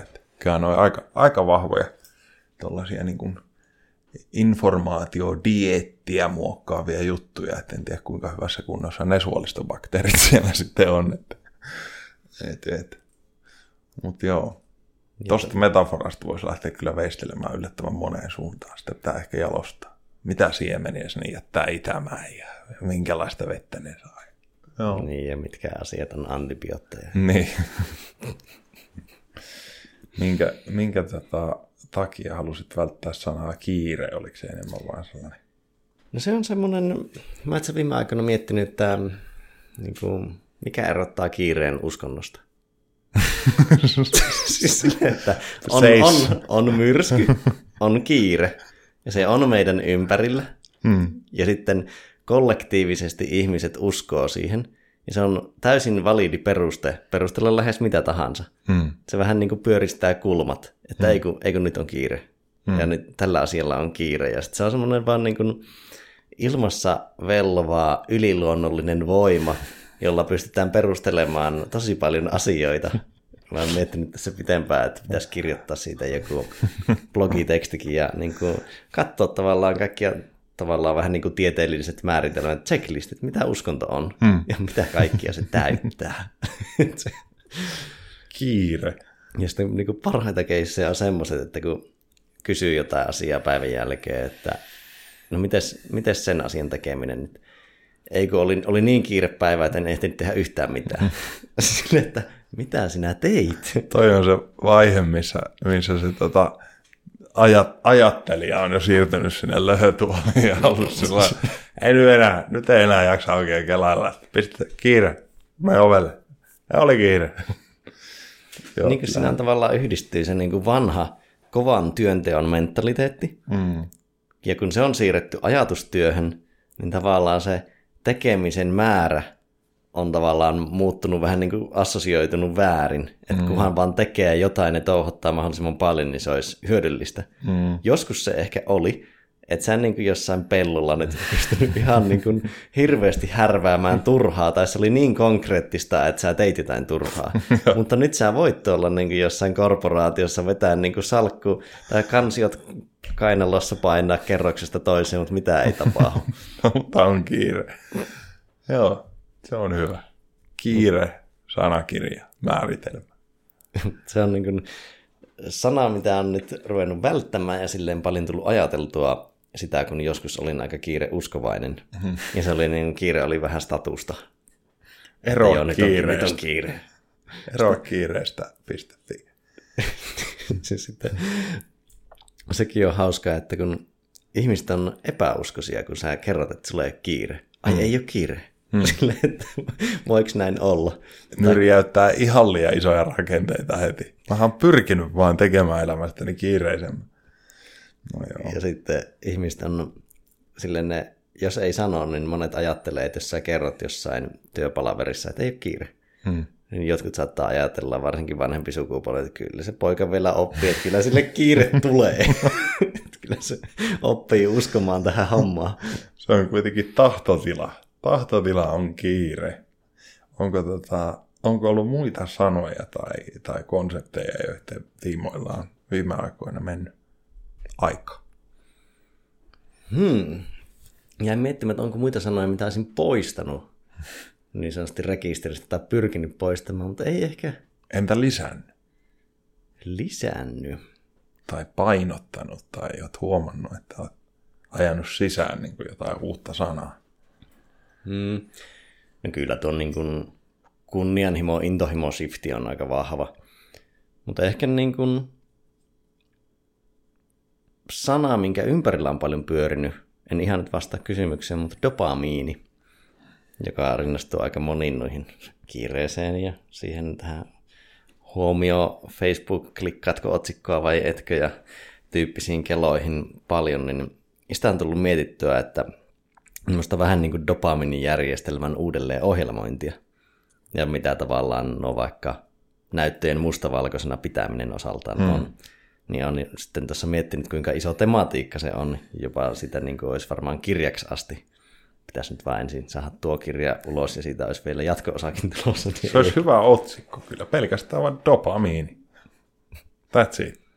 Onko joku, joku tota yllättävä fakta tai joku dopamiineen liittyvä ää, asia, mitä et ollut aiemmin tiennyt, mistä olit sillä? Hmm. No, ehkä niin kuin faktana jäin miettimään sitä, että yllätyksestä saa neljä viisi kertaa enemmän dopamiinia kuin tavasta. Mm. Eli kun sä teet jonkun tavan takia, vaikka otat kylmän suihkun, no ehkä yllätyskylmä suihku ei ole käytännöllinen placebo-kontrolloitu. Ihan, ihan toimiva analogia, mutta se, että teet tavan takia jotakin ja saat palkinnon, se mm. yllätyspalkinto on neljä viisi kertaa suurempi, mm. mitä toki niin kuin vaikka Facebookit ja muut pystyy vivuttamaan todella taitavasti. Hmm. Ja systemaattisesti nykyään, kun on pystynyt yhdistämään tilastotiedettä, behaviorismia ja algoritmipuolta hyvin voimakkaasti. Toisin sanoen kannattaa laittaa puolisolle tehtäväksi, laittaa herätyskello joskus aamulla ja soimaan ja juoda aamukahvit jo silloin, niin tulee yllätysmomenttia siihen aamun pikku kofeiinihittiinkin, niin jos juo, juo normaali aika aamukahvi, niin ei saa kuin yhden viidesosan efektiivisyydestä. Mutta ehkä siinä on niin kuin... Mä alkan suhtautumaan siihen sanaan eri tavalla. Ihan dopamiinisana. Kyllä. Silleen, että mä aiemmin ajattelin sitä pelkästään melkein positiivisena. Hmm. Koska mä oon aina ollut niin dopamiiniorientoitunut ihminen. Aina on tullut asetettua tavoitteita ja yrittää saavuttaa jotakin. Ja vähän niin kuin rakentaa itsellä semmoisen dopamiiniluuppeja. Että tavoitteen asettaminenhan on tulevaisuuden dopamiinin saannin suunnittelua. Hmm. Niin sitten sä rakennat tavallaan semmoisia dopamiiniluuppeja joko tietoisesti, tai sitten sä saat niitä jollain, niin kuin kännykässähän nyt on se dopamiinipajatso olemassa, hmm. niin, tai dopamiinirevolveri, niin siihen on ruvennut miettimään, että mitä jos eläisi semmoista elämää, jossa yhdenkään tekemisen tavoite ei ole dopamiini, vaan dopamiini on sivutuote. Hmm. Niin miten se vinksauttaa tekemistä, että ei vaikka... No, ruoka on varmaan monilla semmoinen esimerkki, tai vaikka herkut, niin kyllähän sä vähän haluat, haluat sitä dopamiinikiksiä, tai sitten joku, no vähän väsyttää, nyt pitäisi saada jotain passiivista viihdettä, avata Netflix-tyyppisiä. Mm. Että olisi aina semmoinen tietty pieni käppi siinä, että ei tulisi tehtyä asioita dopamiinin takia.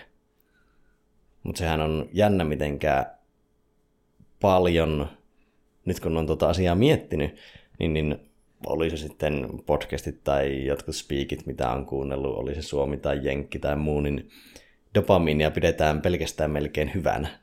Että aika raken... jännä, koska et... mulla on itse asiassa ollut siihen yllättävän pitkään kanssa vähän sellainen, niin kuin, en nyt voi sanoa negatiivinen, mutta monet ilmiöt, mihin, mihin sitä on itse linkittänyt, niin just, että dopamiinijärjestelmä on kuitenkin se, missä tapahtuu kaikki addiktiot ja tapahtuu se, että joku on ollut kokkelipäissä tuolla jossain ihan muissa hommissa ja peliaddiktiot ja kaikki, kaikki sellainen. Ja sitten taas serotoninijärjestelmä on omalla laillaan kaiken kemiansa valossa aika paljon kiinnostavampi osaltaan sen takia, että siellä monet prosessit menee, menee vähän eri suuntaan ja tietenkään nyt on sillain, ettei kummallakaan olisi mukaan paikkaansa, vaan, vaan se, että se on ehkä itsellä ollut myös vähän semmoisessa kansiossa, missä siinä naapurissa on ollut sitten joku addiktio ja näin poispäin, että, että ei varsinaisesti semmoinen dopamiinidominanssi, niin ei ole ehkä hirveän tavoitteellisen niin kuin, toiminnan keskiössä, niin välttämättä ihan se pisin, pisin paras polku. Niin ja ehkä voisi ajatella myös tuossa, että onko oma suhtautuminen ollut aina täysin positiivinen. No ei varmaan, jos miettii kaikkia erilaisia addiktioita, mutta ehkä on nähnyt jo, joskus aiemmin, että se on omassa ajattelussa tai toiminnassa pelkästään positiivinen, että enhän minä sorru addiktoitua, vaan käyttäytymisen tai muun. Yeah, your chemistry is wrong. Mutta mä joskus on tota, niin kuin pyöritellyt, että onko onko mitään taustaa siinä, että jotkut on dopamiinia ja jotkut serotoniin orientoituneempia. Hmm. Kyllä se niin tuommoisena maanläheisenä, käytännönläheisenä jakona, niin jos rupeat miettimään ihmisiä, miten ne on vaikka lapsesta asti käyttäytynyt, on, onko ne miten kilpailuhenkisiä, kunnianhimoisia, tavoitteellisia, vai haluaako ne vähän niin kuin enemmän tavoitteleeksi sitä serotoniinia ja täyttymystä ja merkitystä ja yhteisön hyvää? Kyllähän noista on ihan paljon sekä niin kuin psykologiapuolen tavallaan kysymyspatteristoja, jonka kautta vähän mallinnetaan niin kuin just välittäjäaine niin kuin käyttäytymistä ja sitten tietysti ihan, ihan niin kuin mittauksilla ja näinkin, mutta ihan varmasti löytyy kemiapuoleen linkkiä tavallaan tietynlaisista persoonallisuuksista ja, ja koko tosta, tosta sektorista. Ja, hmm. Mä en tiedä, se on ehkä kiinnostava, kiinnostava myös nimenomaan kielenä, että se taas sitten vie niin semmoiseen johonkin niin kemiasuuntaan, että mä en tiedä helpottaako se yrittää ratkoa jotain käyttäytymismallijuttuja ja sitten taas ihan puhtaasti sen kemian, kemian kautta, mutta tota, joo, dopamiinia koneeseen. Dopamiinista on just vähän... viittaa noihin aiempiin tematiikoihin tämä lause, että problem of humanity is that we have paleolithic instincts, medieval institutions and godlike technologies. Mm. Niin siinä on tuo, että paljonko meidän vaikka dopamiinijärjestelmää voidaan vivuttaa, mm. koska kun sitä aletaan tuntemaan paremmin, niin pystyykö sitä hyödyntämään kaupallisesti vaikka huomiopohjaisissa alustoissa. Mm. Että se on mielenkiintoista lukea vaikka yhtään niin kuin salaliittoteoretisoimatta, niin lukea noita vaikka Facebookin vanhoja teknisiä johtajia, ketkä on nyt sanonut, että niillä oli vähän hunch, että nyt ehkä oltiin niin kuin jonkun tavalla vähän niin kuin biologisen vivun äärellä, mm. mutta ei haluttu miettiä sitä niin kuin enempää. No ja toihan on tällä hetkellä kuitenkin nimenomaan, tai se problematiikka on just siinä, että se on vaan niin kuin kilpajuoksu jotenkin syvemmälle jonnekin Maslowin kellariin ja liskoaivojen perukoille tavallaan tossa, että miten joku, joka koko ajan oppii siitä ja valjastaa noita mekanismeja, niin se menee vaan syvempiin tarpeisiin ja syvempiin tavallaan biokemian optimointeihin sen teknologisen päihteen välityksellä. Ja toi on taas niin kuin mennä, mennä vuosikymmenien futuristit aika hyvin mun mielestä ennustanut sitä, että tulevaisuuden lääkkeet kautta päihteet tulee olemaan enemmän tietokoneen kaltaisia ja tulevaisuuden tietokoneet tulee olemaan enemmän lääkkeiden ja päihteiden kaltaisia. Niin aletaan olla, olla siinä pisteessä, missä tota, ei ihan hirveästi tarvitse enää spekuloida, etteikö tuolla on valjastettu aika, aika vahvasti, vahvasti niin kuin biokemian kaappausjärjestelmiä ja ihan liikaa ei sitä eettistä keskustelua kuitenkaan vielä käyty. Niin, ekstaattisissa tiloissa on neljä voimaa ja ne olisi niin kuin psykologia, neurobiologia, farmakologia, teknologia, niin yhdistyvätkö farmakologia ja teknologiaa? Mm-hmm. Se on hyvä kysymys ja varmaan niin kuin taas sitten jollain tavalla oikein käytettynä, niin onhan on ihan oikein vahvoja, vahvoja äh, välineitä niin, vahvistamaan meidän jotain biologisia signaaleita myös sitten po- positiiviseen suuntaan, mutta kai se haaste on tällä hetkellä, että me ei olla ehkä ihan niin hirveästi itse osallistuttu siihen, että millä pohjalla, pohjalla nuo optimoinnit tuolla tapahtuu. Ja tällä niin, hetkellä... kun siinä on vähän ongelma se, että siinä ei välttämättä enää niin kuin optimoida algoritmia, vaan siinä optimoidaan käyttäjiä. Kyllä, sitä määrää, minkä ihminen viettää jonkun alustan päällä tai nimenomaan vaikuttamisessa ihan. Mä en tiedä, se oli ihan kuvaava dokkari. Mikäs se oli? Olisiko se ollut ihan hacked? Tai mikä siis kävi noin niin kuin Trumpin vaalivoitot ja Brexitin tavallaan hakkeroinnit ja muut, että siellä oli vähän datasuhmurointia sitten hyödynnetty pikkasen Facebook-markkinoinnissa röyhkeämmin tuohon tota vaikuttamiseen ja nimenomaan siihen ihmisten profilointiin ja näin poispäin, niin noi alkaa olla jo ihan sellaisia, että case-esimerkkejäkin löytyy kohtuu isossa mittakaavassa, että että siis niin kuin miten vahvasti tietyllä agendalla voidaan myös muokata ihmisten käyttäytymistä, ja se nyt on totta kai ihan ikivanha vanha juttu, mutta tällä hetkellä ne työkalut on vaan sillä tasolla, että kyllä vähän alkaa jännittää. Niin, kun se mittakaava menee niin isoksi, että... Ja nopeus.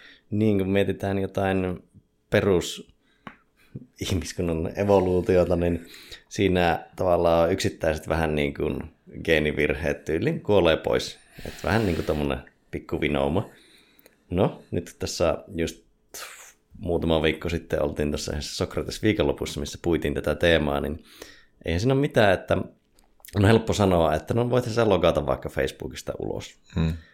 No, mutta sitten mites tuota, kun meillä on tämmöinen uusi sukupolvi kasvamassa, joka ei ole niin kuin osaa tehdä sitä tietoista valintaa, ainakaan kovin äkkiä tai kovin junnuna, niin se, että jos sä lapsesta asti kasvat niiden alustojen kanssa, niin periaatteessa ne alustat koodaa samalla paljon sinun dopamiinijärjestelmään. Mm-hmm. Ja sitten sinun identiteetti alkaa sitoutua tosi voimakkaasti sinne digiin. Mm-hmm. Niin mennään jopa siihen pisteeseen, että niin kun, ei puhuta enää niin kun yksittäisistä tapausvaikutuksista, vaan että mitä jos meille kasvaa uusi sukupolvi, jossa miljardi tai kaksi miljardia ihmistä, joiden dopamiinijärjestelmä on vinoutunut sinne digialustojen suuntaan, hmm. ja niiden identiteetti on mennyt tavallaan tietyllä tapaa jopa enemmän sinne kuin tähän reaalimaailmaan. Hmm. Ja sitten kun pitää vähän niin kuin tsekata, että kuka mä oon tai onko mä hengissä, niin sä et palaa hengitykseen niin tähän hetkeen, vaan sun pitää ottaa kännykkä ja katsoa, että kuka sä oot ja oot sä elossa, koska sinne on tavallaan rakentunut se sinun dopamiinijärjestelmää aivojen assosiaatiot on sitoutunut siihen alustaan. Mm. Hermosten jatke alkaa konkretisoitumaan aika, aika vahvasti. Mutta kai ne on, niin kuin, mun mielestä kaikki heijasteet tällä hetkellä tulevaisuudessa oli ne sitten ilmiöitä, mitä nyt itse tutkii paljon sitten ruoan ja hyvinvoinnin ja muunkin suhteen, niin kyllä se keskustelu muuttuu ihan uudenlaiseen suuntaan. Että ei se ole enää sitten sellainen, että no minkä verran kasviksia tai lihaa ja miten näitä, vaan sitten sellainen, että ei, että tulevina vuosikymmenenä pitäisi ruokkia niin kuin aika paljon ihmisiä, että nyt meidän täytyy ruveta käytännössä just tekemään jotain keinolihaa ja taikomaan ilmasta proteiinia niin kuin koko tälle jengille.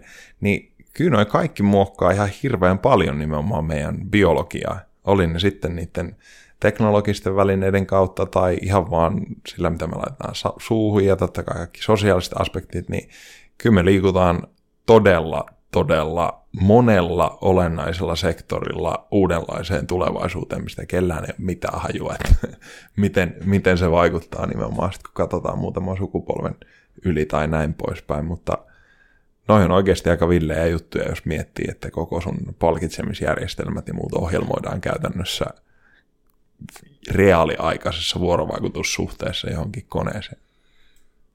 Näinpä. Ja sitten se, että jos sulla on huono olo, niin jos sä saat sitä dopamiinia aina taskusta hmm. tavalla tai toisella. Hmm. Niin, niin se...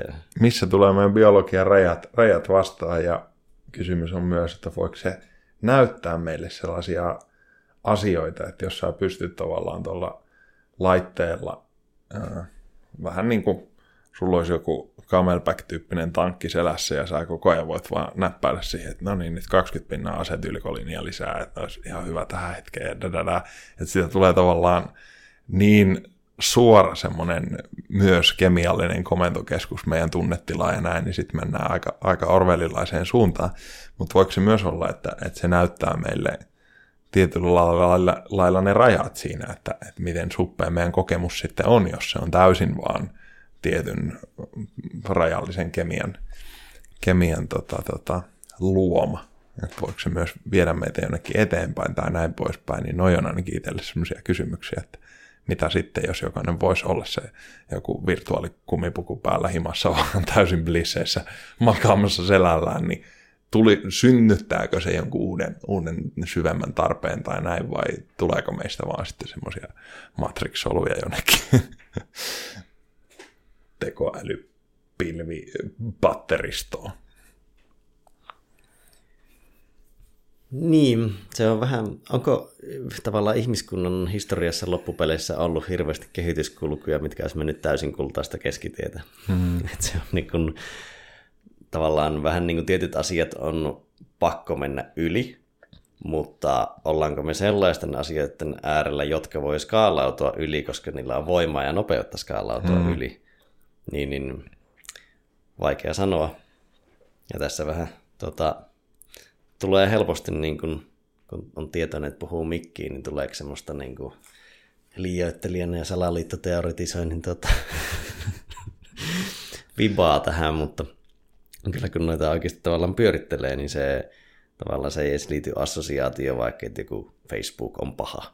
Hmm. Mutta se vaan ongelma se, ja se, että onko se osakeyhtiö tai markkinavetoinen, niin sekään ei ole haaste, mutta huomiovetoisuus on, hmm. jossa me ollaan vähän niin kuin sahattu itseämme myös jalkaan siinä, että kun on niin sanotusti tietokoneaktivistit aikoinaan halusi kaiken ilmaiseksi, hmm. ja open source oli kaunis ajatus, mutta millä se ilmaisuus maksetaan? Hmm.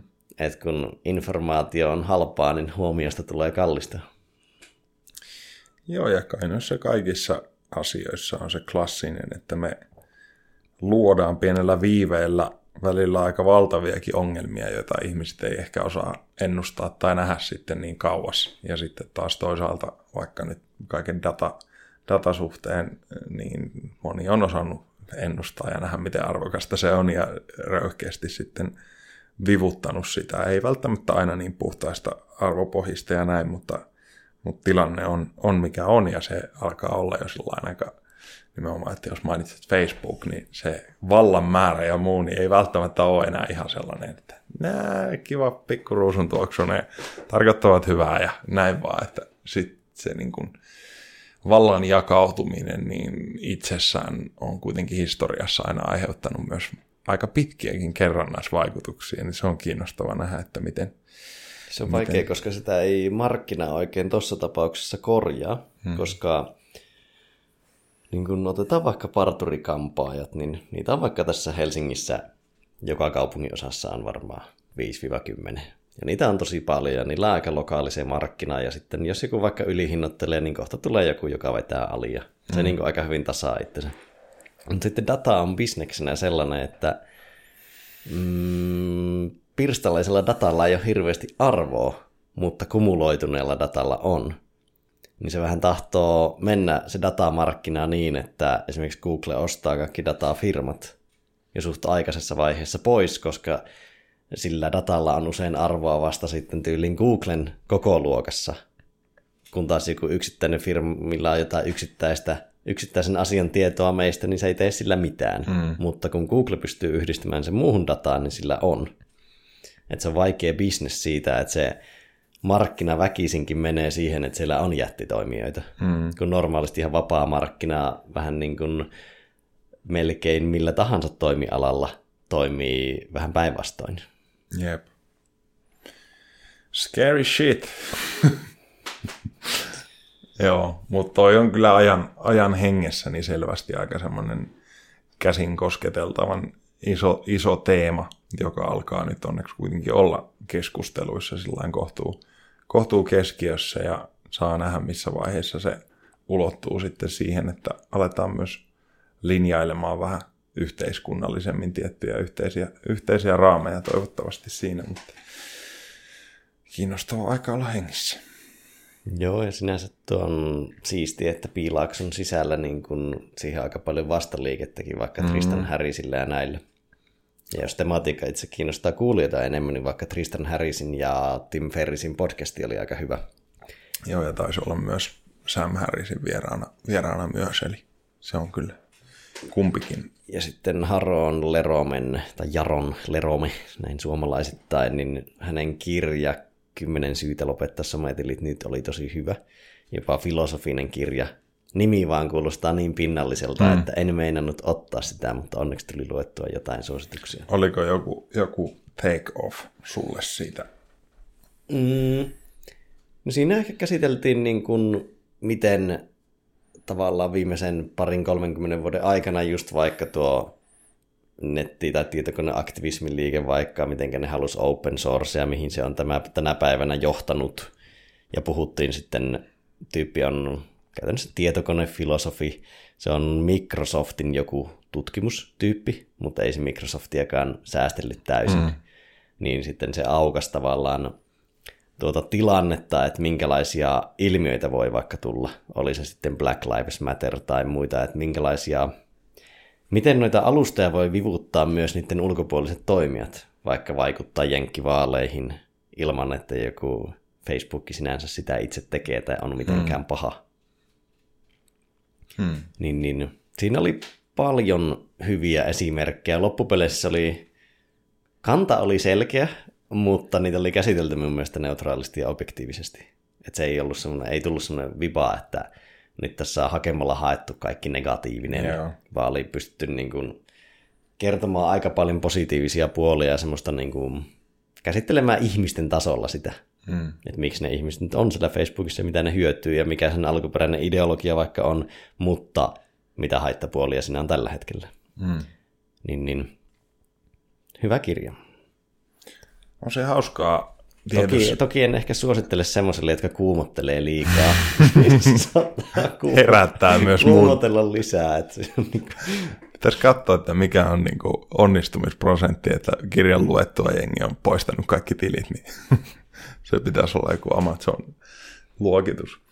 Tota, mutta tavallaan miten lyhyessä ajassa tämmöisestä älypuhelimesta on tullut niin olennainen osa ihmisen elämää. Et se on itse asiassa semmoinen, mitä koko ajan niin kun pohdiskelen itse, että et just jos miettii vaikka kymmenen vuotta takaperin. Milloin, muistatko, milloin olet itse ekan jonkun puhelimille, millä on päässyt oikeasti näppärästi nettiin ja muuta, niin hommannut? Mikä vuosi on ollut? Mm. No itse mä oon ollut aina vähän puhelin hifisteli. Minun eka puhelin oli Nokia kolme kuusi viisi nolla, millä kumminkin jo niin kuin pääsi nettiin ja pystyi ottamaan kuvia ja näin. Ja siis niin kuin, tavallaan vähän niin kuin älypuhelin, mutta kyllä ehkä eka niin kuin todellinen älypuhelin oli eka iPhone. Mä oon ostanut sen tyyliin ekana päivänä, kun se tuli kauppaan. Muistatko mikä vuosi? kaksituhattakahdeksan. Joo. No niin, kymmenen vuotta tavallaan kuitenkin, jos nyt miettii, niin sitten tästä kymmenen vuotta eteenpäin. Niin, mä en tiedä, mulla ainakin tuntuu kuitenkin, että kymmenen vuotta on tavallaan pitkä aika, mutta sitten jos miettii just kaksituhattayhdeksän, no ei sitä nyt niin hirveän mm-hmm. pitkä ole, niin siihen nähden tässä ajassa, niin morjes. Että se on jotenkin sellainen niin kuin myös samaan aikaan kutkuttava ja aina huolestuttava ajatus, niin Vähän, vähän mietiskellä, että miten tämä tarina niin kuin isossa mittakaavassa sitten mahdollisesti aukeaa, mutta tota, se on. Ja sitten ehkä sitä ei niin kuin täällä edes huomaa, mutta jos miettii, että alle sadan dollarin älypuhelimen merkitys maailman mittakaavassa, mm. millainen se on. Että se on niin kuin tosi raju se impakti ja minkälaiset, vaikka se, minkälainen vaikutus sillä on vaikka viidessä vuodessa. Mm. Se on ihan uskomaton, kun taas sitten meillä se kehityssykli on silleen vähän hitaampi.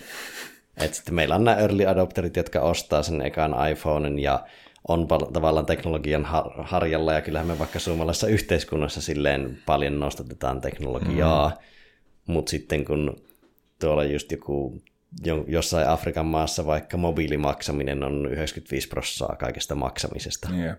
niin se teknologia skaalaa niin kuin tosi voimakkaasti ja muuttaa sitä yhteiskuntaa. Mm.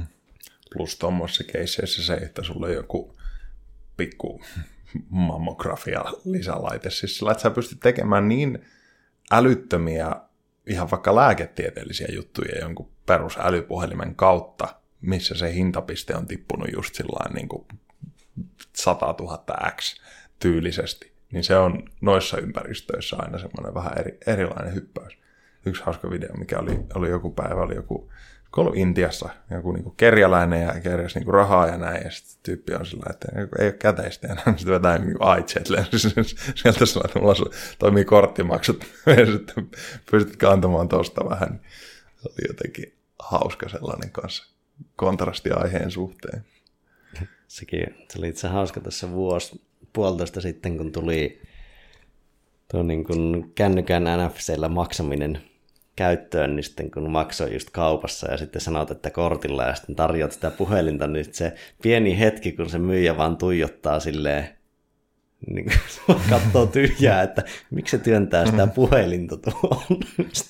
Sitten se aika äkkiä se hävisi kuukaudessa parissa. Joo. Kyllä osa jengistä mä näen, niin käyttää ihan tosi paljon niin kuin ihan puhelinmaksua maksua mm. kanssa. Ja on sekin semmoinen, niin kuin, mä en tiedä, mä en ole itse kokenut sitä oikein luontevana ehkä tottumuskysymys, mutta se on se, kiinnostavaa. Se on itse hauska miettiä tämmöistä omaa kaarta, kun kyselit tuossa milloin eka älypuhelin, niin silloin mä muistan, kun kellään ei ollut mitään vastaavaa, niin sitten mä just tuli näytettyä kaikille, kato, tällä voi tehdä tätä ja tätä, ja kato, miten siisti tämmöinen satsaama, että voi tunnistaa biisejä, mm. ja oli ihan älytön niin kuin, teknologia siihen aikaan, niin, niin sitten just vouhkasi, ja jengi ei oikein ymmärtänyt, että no, no se on vaan puhelin. Että mm. no, siinä on jotain. Mm. Sitten, että, niin, niin, sitten mä promosin silloin, mutta nyt mä käytännössä niin kuin osittain työkseni antidigia yritän saada ihmisiä pois puhelimien äärestä ja palauttaa niiden huomiokykyä ja keskittymiskykyä mm. siihen, niihin asioihin, mitkä ovatkaan tärkeitä. Niin tämmöinen kehityskaari. Se on aina näin. Heitä joku, onko ehkä just jos miettii, niin keskittymiskyky on varmaan tässä ajassa, jos miettii työelämää, niin ehkä pari sellaista poimintaa, niin kuin energiaa ilman stimulantteja ja keskittymiskyky. Ne on pari semmoista omaa poimintaa, jos miettii jotain tietotyöläistä, mitkä selvästi kolahtaa aiheena aika vahvasti. Niin nyt kun olet tutkinut flowta paljon ilmiönä ja näin, niin onko jotain käytännöllistä tai uusia juttuja, mitkä on niin kuin keskittymiskyvyn lisäämiseen, jos nyt jätetään pari kohtuu isoa sektoria, meditaatio ja ton tyyppisten lisäksi sivu. Kyllä se menee ihan sillä työn konkretian puolella niin keskeytyksiin. Et se on niin kuin se isoin vie noin kolmasosan työajasta. Hmm. laskennallisesti tuottavuudesta, että keskeytetään keskimäärin seitsemänkymmentä kertaa päivässä, useimmat on digitaalisia. Yhdestä keskittymistä palautumiseen, siihen samaan tuottavuuteen kestää minuutti kaksikymmentäneljä minsaa, niin se on noin kolme tuntia melkein Joo. työpäivästä. Ja sitten periaatteessa samaan rinnastuu multitasking, joka syö aika paljon tuottavuutta kanssa, kun että sä oikeasti tee monta asiaa yhtä aikaa, vaan sä pompautut huomion asiasta toiseen, mutta se syö tosi pahasti sitä keskittymiskykyä myös jatkossa. Että mm. jos sä aamupäivällä multitaskäät tunnin, niin kyllä se sinun keskittymiskyky on huono sitten iltapäivälläkin mm. tyyppisesti. Että se ehkä niin kun keskittymisen ja semmoisen syvän työn vaalimisen kulttuuri, sitä on tärkeää, että pystyy vaikka tekemään, rauhoittamaan edes osan päivästään, niin se vaikuttaa kaikkeen muuhun. Mm. Jos nyt miettii sitä, että on viisi prosenttia, tuommoinen pikkuluku, vaikka viisi prosenttia levottomampi aamun ekan tunnin jälkeen. No sitten lasket korkoa korolle ilmiötä, että sä vähän sitten sähläät ja alat multitaskeaa lisää ja sitten iltapäivällä ei oikein tekemistä tule mitään ja keskittyminen herpaantuu. Ja no miten se vaikuttaa kotona sitten, kun vaikka haet lapset päiväkodista ja sitten ne ei saa nyt niitä vaatteita oikein kunnolla pois päältä ja menee vähän sählingiksi ja siinä alkaa mennä pikkasen enemmän hermoja. Sitten, sitten pitäisi lähteä treenaamaan, mutta sitten on tuokin asia ja ei pysy ne asiat kasassa. Ja se alkaa kasaantua aika isoksi, mm. se pienikin herpaantuminen.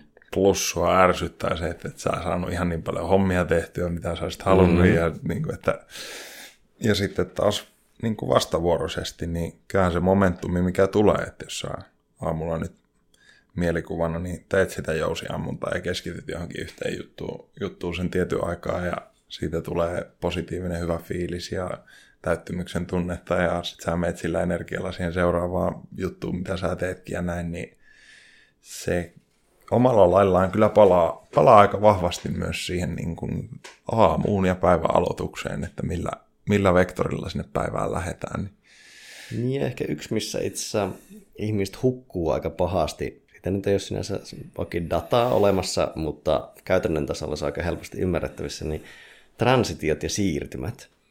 Vaikka joku tekisi keskittyneesti yhden asian, niin sitten jos se juoksee sinne seuraavaa asiaa ja tekee sen tosi levottomasti sen siirtymän, mm. niin se keskittyneeseen tilaan palaaminen on taas tosi vaikeaa. Ja sitten vähän menee palaverissa sanoja ohi, kun ei ole sitä herkkyyttä kuunnella kunnolla ja asettua siihen tilanteeseen. Hmm. Siirtymät on tosi merkittäviä siinä, että pystyykö niissä vaikka jättämään vähän liekaa siihen, että mm, on, tunnen itsekin paljon ihmisiä, ketkä on, niin kuin, ne on aina myöhässä tyyliin minuutin tai kaksi. Hmm. Tai jos ne tulee tasan, niin silloin ne on kiirehtinyt. Jolloin niillä on aina se pieni levottomuus päällä. Hmm.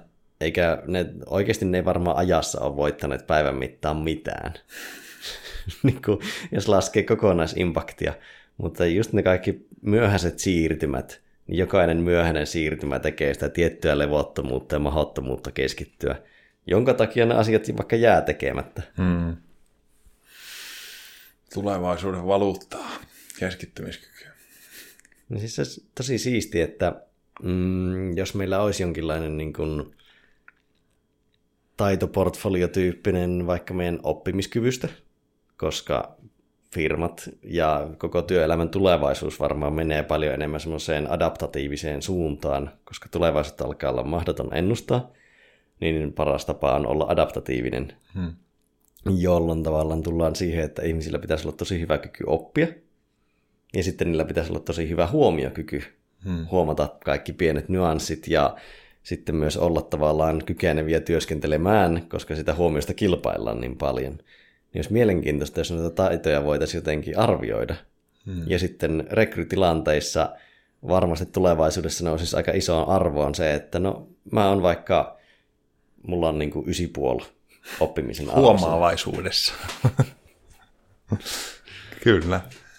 Joo, ja varmasti siitä niin kun joku alkaa, alkaa lohkoakin siitä meidän käyttäytymisestä myös sillain niin kun omaan markkinointiin tai, tai itsensä niin kun puffaamiseen, niin nimenomaan jotain tollaista, että tulee olemaan hauska seurata, minkälaisia koulusertifikaatti alkaa tulla siitä, kun mulla on näyttää, että tällä mä oon pystynyt keskittymään viimeiset kahdeksan vuotta. Tällä mä oon tehnyt ja näitä mä oon omaksunut tässä ajassa. Mites meillä? Tuohon liittyen itse voisin heittää jopa tästä julkiseksi yhden mahdollisen bisnesidean, niin kiinnostaa olla sparrailemassa mukana, niin tuota, jos joku, koska mulla ei ole mahdollisuutta tai aikaa itse lähteä pyöräyttämään sitä täysin nyt pystyy, mutta jos joku pystyy, niin siistiä. Niin tuota, siihen oppimisen arviointiin pystyisi rakentamaan mm, ympäristön, joka olisi käytännössä pelillinen, vähän niin kuin voisi mennä pakohuonepelien suuntaan. Ja sitten tekisi sinne erilaisia älykkyyden muotoja, mittaavia juttuja ja sitten semmoisia ehkä progressiivisesti nousevia oppimishaasteita. Ja sitten testaisi sillä... Niin kun, ihan fyysinen paikka kuitenkin. Kyllä, joo. Kyllä. Niin, että se ei tavallaan olisi vaikka sitä digitaidoista kiinni. Hmm. Tai voisi ne olla digitaalinenkin testi vaikka hakea tietoa, mutta niin kun testaisi oppimiskykyä hmm. ja sitten... Olisi, olisi lafka, joka pystyisi arvioimaan, vaikka firmathan haluaisi rekrytessään tietää, että osaako tämä ihminen oppia. No, laitetaan Jaakko tuonne oppimistestiin. Et jos, kun meillä on niin generalistisiksi saattaa mennä jotkut työtehtävät, niin sitten oppimiskyky on niin merkittävä hmm. siinä pirstaleisessa työkentässä, että kyllä firmat haluaisi vaikka maksaa siitä, että ne saisi tietää, että oppiiko tämä Jaakko nopeasti hmm. vai ei. Ja sitten se olisi, sen pystyisi tavallaan työn kontekstissa sitä aika vaikea testata, sinne menee tosi pitkään, mutta sä pystyisit niin kun, ottaisit vaan yhdistäisit tieteen ja vähän niin kuin pelillisen käytännön fyysisen tekemisen ja kokeilisit ne eri osa-alueet, että miten tämä henkilö oppii. Hmm. Niin, niin siitä pystyisi antamaan jonkinlaisen arvosana-validaatiotyyppisen jutun. Tai V H S-kasetin sitten lähettämään siitä koko, koko tilanteesta. Tässä minä olen koiran kopissa. Tämä eka oli paha, mutta eikä servassa. Ja työhaastattelu käytäisiin vaan läpi sitä oppimisen prosessia. Tällä mä itse koin. Mm-hmm. Mutta tommonen, tommonen idea ilmoille, että jos joku haluaa Joo. pykätä, niin kiinnostaa olla sparrailemassa mukana. Varsinkin sitä niin kuin pelilliseksi rakentamista. Onko vanha, vanha yrittäjä, niin, niin tota, ideoita on ilmeisesti kuitenkin puskenut ihan tasaisesti vai... Vaan sillain vaivihkaa. Kyllä niitä aika tasaisesti, mitä enemmän on tyhjää mielessä, niin sitä enemmän niitä tulee. Toisaalta niitä, niistä on alkanut viimeisen parin vuoden aikana tulla niin leikitteleviä ja absurdeja, että niillä ei ole semmoista jopa käytännön hyötyä, mutta niillä on vaan niin kuin hupiarvoa. Kuulostaa hyvältä. Ei ehkä mennä syvemmälle, syvemmälle sitten sinne suuntaan. No mitäpäs sulla on tullut kelailtua viime aikoina? Aika paljon on ollut kyllä, kyllä tyhjää, tyhjää ja tota, koko kesä meni aika lailla perhokalastuksen parissa. En muista, oliko viimeksi, viimeksi opetettiinkö kalajuttuja, mutta tota, laskinkohan, että jonkun kuusikymmentä täyttä päivää niin kuin metässä, mikä on, se oli ihan hyvä, hyvä suoritus tuohon niin kuin keväästä, keväästä tuohon niin kuin loppukesään, eli tota, se vei kyllä ison, ison ajan ja sanotaan, että kalastushifistelyssä niin on pari, pari kikkaa ehtinyt jo nyt oppia ja sen lisäksi niin, niin tota, oikeastaan aika semmoisia perusasioita. Nyt on pitkästä aikaa itse tota, luonut aika vahvat rutiinit ja näin sillain kun on kotona ja on treenaamaan ja tällaisia niin kuin, vähän erityyppisiä kulmia. kulmia siihen niin kuin arjen pyörittämiseen, mutta tota, ilmiötasolla niin aika näitä samoja, samoja tulee, tulee pohdiskeltua, mitä tässä nyt on käyty läpikin. Että kyllä aika iso osa viimeisestä vuodesta on mennyt ihan noissa niin kuin isoissa maalailuissa ja nimenomaan mallia, että kuka kokee ja sellaisia niin kuin aika isolla pensselillä ja sitten taas sosiaaliset ilmiöt, niin ne on just kevät ja tällainen syksy, kun on paljon tapahtumia ja ihmisiä ja näin, niin sitten ne on ehkä nyt niin kuin taas pinnalla sitten tosi paljon, paljon itsellä ja miettiä ihmisiä ja meidän toimintatapoja ja just näitä kaiken maailman teknologia, social media vaikutuksia, niin ne on niin kuin nyt sillä akuutteja, mutta tota, vähän sellainen pidemmällä aikajänteellä, niin aika paljon on ollut aikaa, aikaa että just jos kiire oli kirosana, niin Ei ole, ollut, ei ole ollut aika pitkää aikaa itsellä nyt, niin sanotaan kiireen tuntua, ja se on ollut kyllä tosi ihanaa. Ja nyt ei ole, siis sanotaan, että niin kylmä ja kuuma ja saunateemat ja tollaiset on ollut aika vahvasti sellaisia, mitä on syventänyt ja kanssa kirjoittanut, kirjoittanut nyt kattavammin, ja täytyy katsoa, että mihin se projekti etenee, mutta tota, semmoisia niin kuin tutkimustutkimusprojekteja niin ei ehkä sen lisäksi on nyt ollut vahvasti. Siis totta kai joka päivä on se joku loputon, Madon kolominen menee syväkuuksettamaan jostain niin kuin hämmentävästä teemasta, mutta ei semmoisia, mitkä olisi toistunut tosi pitkiä aikoja, aikoja niin samalla lailla kuin kylmä ja kuuma on nyt ollut viimeisin sellainen niin kuin syväluotaava. Ja, ja, ja. Kalastuksesta voisin heittää välikyssäriä tähän, niin pakko myöntää, että mä tavallaan ymmärrän, mutta mä en ymmärrä kalastusta. Joo. Sulla kun on verbaliikkaa, sanallista juttuja, niin mikä on sinun mielestä kalastuksen ytimessä? Mm-hmm.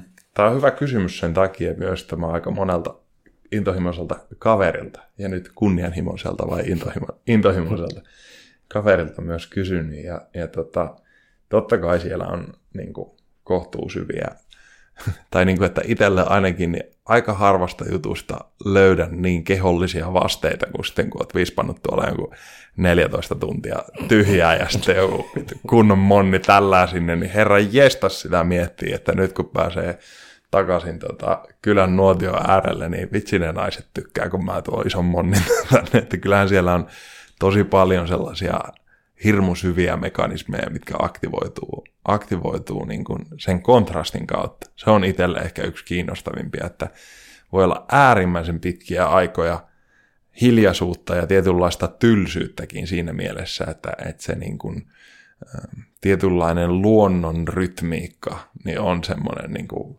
loputtoman pitkä Hans Zimmerin pohjustus ennen kuin se lähtee se drrrr, niin se on jotenkin niin kuin itselle äärimmäisen kiinnostava yhdistettynä siihen, että se niin kuin aika harvoin löydän itteeni sellainen kädet täristeen jostain tilanteesta, että niin vahvasti tulee joku kehollinen reaktio sitten, mutta se liittyy kontrastiin, se on ehkä ensimmäinen sellainen. Toinen on totta kai se, että vaikka nyt itsekin kaiken maailman valokuvaus mielessä ja yrttien keräämisessä ja muuta, niin aika paljon tullut tuolla melskattua, mutta herran jestas ne niin kuin aamuusvat jossain tuolla koskella, niin, niin kuin ei ole vahingossa tullut päädyttyä niin, niin kuin vaahtokarkkimeininkeihin, mitä, mitä niin kuin ton kautta.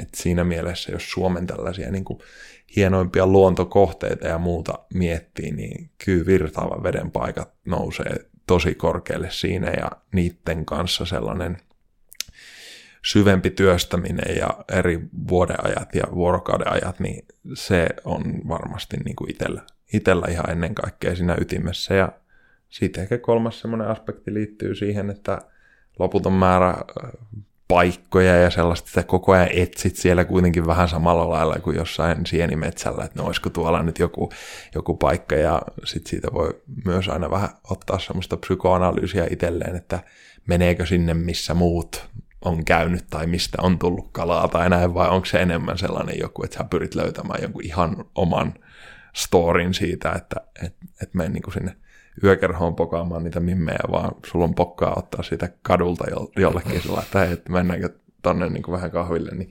et siinä on paljon sellaisia myös, mitkä, mitkä selvästi jakaa sitä omaa suhdetta siihen tarinaan. Paikat on ehdottomasti. Ja sitten tietysti se loputon hifistely jotenkin vesiperhosen toukkien jäljitelmien ja niin semmoisen käsityönäpräämisen kanssa. Niin sanotaan, että siinä on niin monta sellaista ulottuvuutta itselle. Totta kai se on niin myös ihan loputtoman vaikeaa. Siis sanotaan, että jollain perhovehkeillä ihan vaan niin heittotekniikat vähän eri sääolosuhteissa ja eri jutuilla, niin ei ole ihan sellainen niin kuin parissa tunnissa pulkkaan, niin se niin kuin kinesteettinen hieno, hieno motoriikka siinä ja muut, niin sanotaan, että siitä on itselle kyllä ammentunut niin monta sellaista tota, tota, yksittäistä tekijää, että ei ole ihan, ihan hirveän hyviä kilpailijoita nyt tullut heti, heti tota, mieleen, mutta tota, luonto siinä ytimessä ja sitten varmaan itsellä vielä se, että se on virtaava vesi. Että se ei ole niin kuin sama juttu sitten olla, olla paikallaan olevan veden äärellä, vaan sitten se virtaus tekee siinä mielelle kyllä jotain tosi erityistä. Minkälainen suhde sulla on veteen? Syvä, intiimi, intohimoinen. Ei, kyllä se on, on niin kuin itselle, itselle aika semmoinen, niin kuin, aika harva juttu menee niin syvälle. Se on ehkä jotenkin niin kuin noiden elementtien ja muiden kautta vielä, niin, ja se on tullut kyllä paljon myös sitten tuon niin kuin lähdövesimeiningin ja sen kautta, että sitten on itse ottanut myös ne maaperän mikrobit ja kaasumuotoiset mineraalit ja muuta, niin aika monta vuotta sieltä, sieltä tota äitimaan nännistä, niin se on muokannut kyllä tosi paljon sitä meidän eroottista suhdetta sitten, että, että se on... No jos pitää valita, niin meri vai vuoret? Kyllä vuoret. Vuoret on, sanotaan näin, että mulle merimeri ei ole samalla lailla puhutteleva juttu, juttu mitä sitten niin kuin, ehkä just jos miettii vaikka niin kuin järveä ja, ja just tuollaista jotain karumpaa, karumpaa, niin kyllä mä menisin melkein tossakin jopa, jopa sinne niin kuin vuorten suuntaan. Sanotaan, että mä en tiedä, tuleeko jossain vaiheessa sitten meren, meren niihin tiettyihin elementteihin samantyyppinen gravitaatio, mitä, mitä ainakin nyt tähän ikään mennessä on ammentanut sitten taas paljon enemmän, enemmän niin kuin tota, tollasesta jostain niin kuin lappimaisemasta. Niin, ei se tälleen ehkä yllätys näin savolaisilla syntyperillä ole. Tavallaan se niin kuin metsäinen luonto ja hmm. muu kiehtoo paljon enemmän. Mitä itse, olisiko meressä jotain?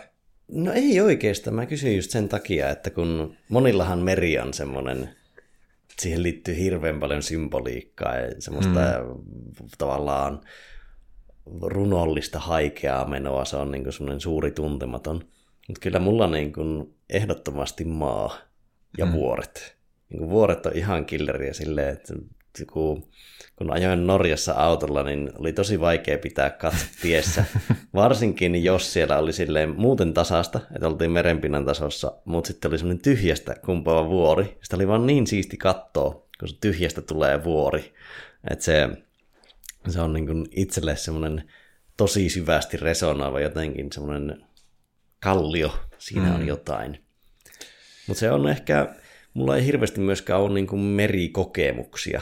Että kyllä mä veikkaan, että jos mä olisin jonkun lapsuuden vaikka purjehtinut, kyllä, niin siihen olisi ihan erilainen suhde, mutta mm. kun mulla ei ole fyysistä suhdetta mereen, että mm. mä oon hirveästi kontrolloinut välineitä merellä mm. versus, no se varmaan olisi ainakin yksi suhteen luoja, että pelkkä uiminenhan ei vielä niin kuin, se on vaan yksi tapa liikkua, mm. mutta semmoista vähän niin kuin, vaikka jos olisi joku purjehtiminen tai muu tai surffaus, niin siinä on tavallaan sitä vähän niin kuin meren voiman ja sen elementin peilausta. Kyllä. Niin se luo semmoista ykseyttä sen meren kanssa, mitä ei ole tavallaan tullut hirveästi koettua, niin uskon, että se tavallaan heikentää sitä, tai ei ole vahvistanut merisuhdetta. Meikä on ihan, ihan samaa mieltä, ja sillä ehkä just mietinkin, että tuleeko jossain vaiheessa semmoinen sykli, missä, missä siihen sitten pääsee kirjaimellisesti sisään vielä vähän, vähän syvemmin, mutta parhaani on ainakin myös yrittänyt siinä mielessä, että kyllä aika paljon on tullut äh, ammennettua tiettyjä syklejä sitä, että, että fiilistelee sitä vettä, vettä ihan vaan sellainen puhtaammin enemmän sen niin kuin oman, tai ei niinkään sen oman kokemuspohjan ja, ja muiden kautta, vaan enemmän sellainen suorasti, suorasti sitä, että mitä se elementti sulle juttelee ja näin, niin. Ja siis nimenomaan itselläkin ihan selkeä ero myös esimerkiksi siinä, että mulla voi olla niin kuin järvi, tavallaan paikalla oleva vesi tai virtaava vesi, niin mulla on todella selkeä preferenssi sillä, että mitä tyyppejä ne on ja minkä verran mä koen vetoa, vetoa niitä kohtaan. Ja että siinä mielessä kuitenkin semmoinen joku ää, aika syvä fiilis siitä, siitä on tällä hetkellä, että se niin kuin suolainen vesi, niin siinä on joku, joku eri juttu, mitä sitten tuollaisessa järvikoski koskimeiningissä, ja mutta vesi itsessään. Niin. Tämä oli itse asiassa ihan makea, joku tuli muistuttamaan mulle, olisiko ollut Magnesia-festivaalit kesällä, missä pidin noista elementeistä luennoja. Muistan silloin oli just pyöritellyt sanoja ja aloittanut sen näin, että, että tota, eetteristä maa-ilmaan tuli vesi. Ja se oli musta ihan hauska, hauska leikittely, mutta myös semmoinen niin kuin just jotenkin muistutus siitä, että sieltä jostain syntyi se vesi, vesi joka on kuitenkin aika korea elementti, elementti elämälle täällä ja näin. Se oli hauska leikittely. Eetteristä maa-ilmaan tuli vesi. Tuosta pomppasi heti mieleen se, että tiedätkö sanonnan vettä tulee kuin Esterin perseestä etymologian? Muistan, että olen joskus lukenut sen ja nyt täytyy miettiä, että mikä olisi nyt semmoinen mieleyhtymä. Olisiko liittynyt johonkin hevosiin jotenkin? Ei liity. Sitä on, no sitä itse kolmekin teoriaa. Yksi on niin kuin tämä, että oli Esterin-niminen paloauto. Okay. Suomessa jotain ensimmäisiä. Mutta sitten niin kun tavallaan semmoinen kunnon vanha teoria, mitä yksi sanontatutkija, mikä voisi itse minkä kirja voisi sinua kiinnostaa, semmoinen Joensuun yliopisto oli semmoinen kuin Pirkko Muikku Werner. Sattumaako? niin, niin. Hän oli tehnyt sanonnoista suomalaisista vanhoista kirjan. Se Ester viittaa tuohon, tai Esteri, tuohon niin kuin persialaisten sateen jumala Asteriin. Että sen, sen persuksista tulee vettä silloin, kun sataa. Päivän knappi tietää. Ai että. Esteri. Noi on aina kanssa niitä niinku loputtomuus googletuksia, jos niinku huomaat, että googlettelet nimenomaan jonkun. Mie, pikku muki. Mis, mistä muki tulee? Muki, muki. Ja sitten vaan down the rabbit hole. kolmekymmentäviisi minuuttia myöhemmin olet lukenut just jotain muinaisen persian käännöksiä jostain kulhojen muodoista. Se oli hauska joskus, kun mä kävin sen Pirkko Muikku Wernerin luennolla, niin sitten mä olin ainut alle seitsemänkymmentävuotias siellä. Et siellä oli noin sata plus seitsemänkymmentävuotiaista, ja sitten ne kysyivät, että no mulla on tämmöinen sanonta, mitä tämä tarkoittaa? Ja sitten mä olin vaan äimän käkenä, että ei hitto, mitä tätä tulee. Että mä oon ehkä just ja just kuullut ton kerran, tai useampia en koskaan. Joo. Oli kyllä siisti kuunnella, kun se pystyi avaamaan lähes kaikki niistä. Niin. Toi oli ehkä yksi, yksi vakuuttavimpia. Tota, olin kesällä ää, tämmöisellä... Ää, retkimuona slash tulenteko ilman tulentekovälineitä slash niin kuin majavaruaksi ja kaikkea siltä väliltä, niin tämmöisellä kurssilla tuolla Sastamalassa, ja siellä oli Turkko Aaltonen, joka on, on tota villiyrttipuolen niin kuin aika lailla se the grand old man meidän, meidän niin kuin tota maassa, ja se oli itselle ihan järjettömän vakuuttavaa, miten se tyyppi pystyy avaamaan käytännössä mikä tahansa kasvi tai toimenpide tai joku, niin nimenomaan sen, että miten se kieli on syntynyt.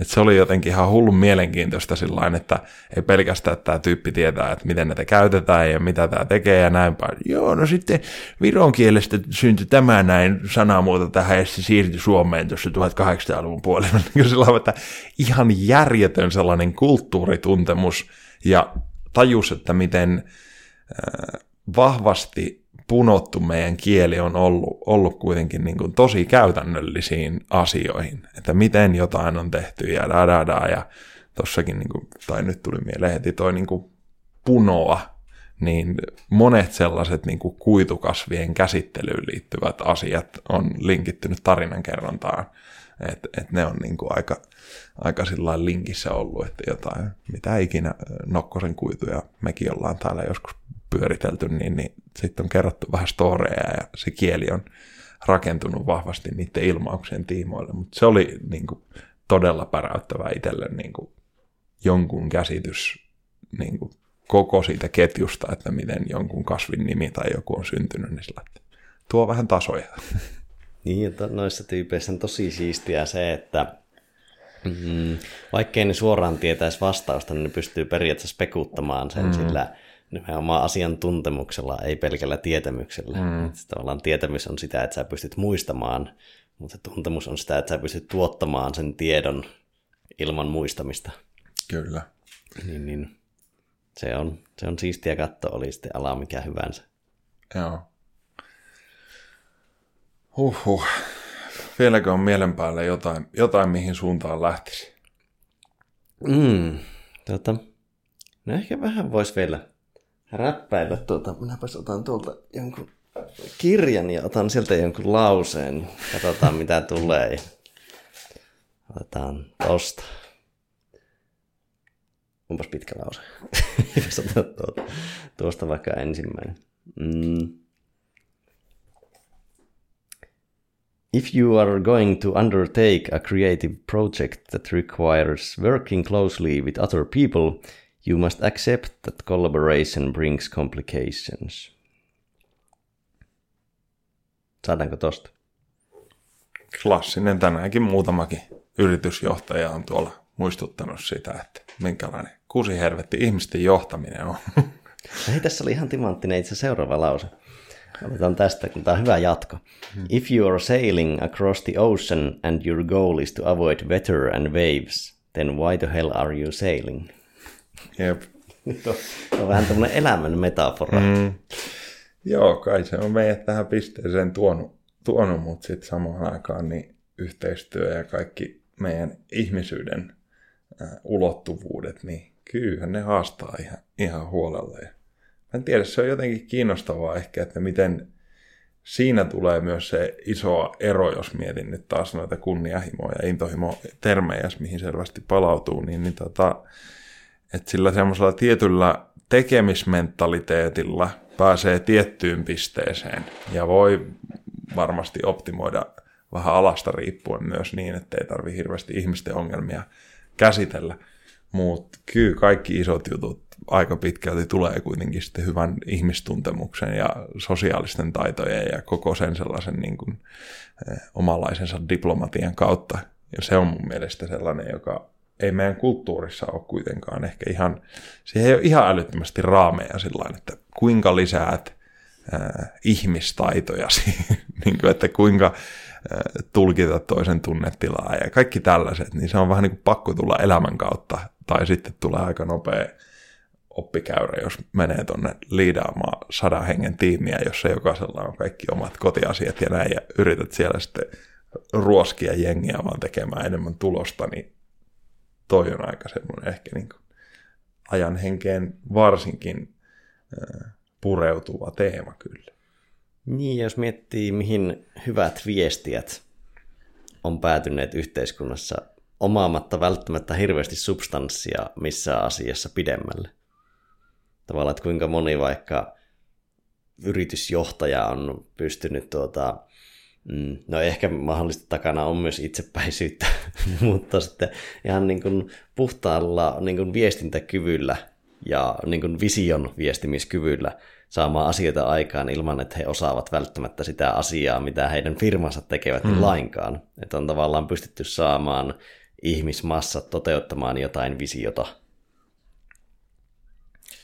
Joo, kyllä se kuitenkin niin kuin taitaa aika kaikessa, kaikessa ja taas vähän ehkä myös dopamiiniin liittyvää olla se ilmiö, missä joku sanottaa jonkun jutun sulle kirkkaaksi. Sitten sä otat taas sen toisen meemin ja juokset sen kanssa, koska se on sulle niin kuin, tää on selkeä tai tää on jotenkin niin kuin muotoiltu sellaisiksi sanoiksi, että se on helppo ymmärtää tai se resonoi jonnekin, niin se varmasti tuohon oppimiskykyyn ja taitoihin liittyen niin on aika, aika ytimessä ja on se itsellekin mielenkiintoista, että jos sä luet jonkun lainauksen, niin minkä takia jotkut sanat, jotkut aakkoset tietyssä järjestyksessä, niin sit se on vaan sellainen, duff, damn, toi meni nyt syvälle. Ja sitten sama ajatus vaan niin kuin jotenkin eri muodossa ilmastuna tai näin, niin ei saavutakaan samanlaista vastetta, että miten joku pystyy lukemaan sitä vastaanottoa niin, että se viesti tavoittaa aina sen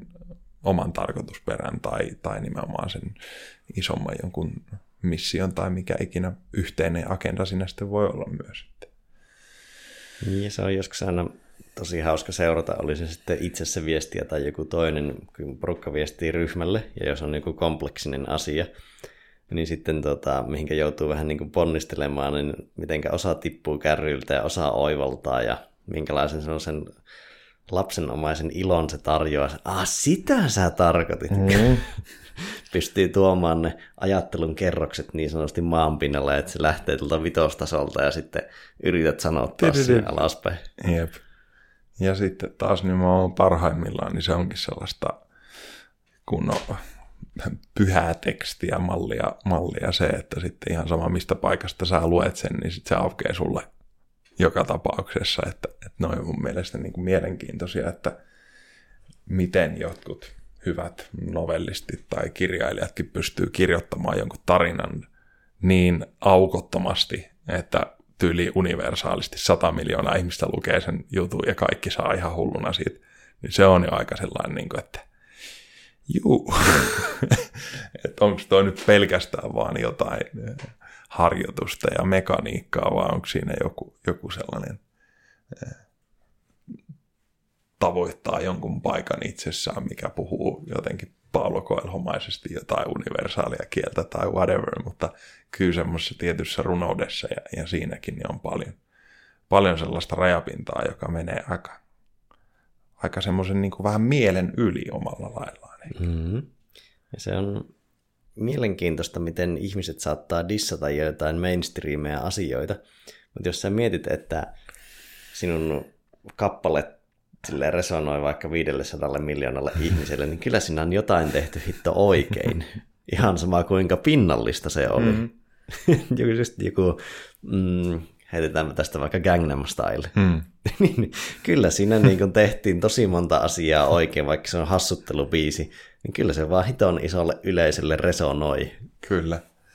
Ja se on hyvä kysymys, että miksi, niin kuin, että mitkä on ne elementit. Pystyykö joku, joka on nyt tehnyt väitöskirjan Gangnam Styleista, niin pystyykö se erottelemaan, että tämä, tämä juttu oli just tämä väestön osa, josta tuli merkittävä vaikuttajaryhmä, niin sille oli vuosikymmenen aiemmin tuotu tämä sama tietty rytmiikka tuolla, ja se niin kuin, että good luck with that. Niin, ja mitä onnistuu puhuttelemaan ja missä ajassa, että joku Nirvana.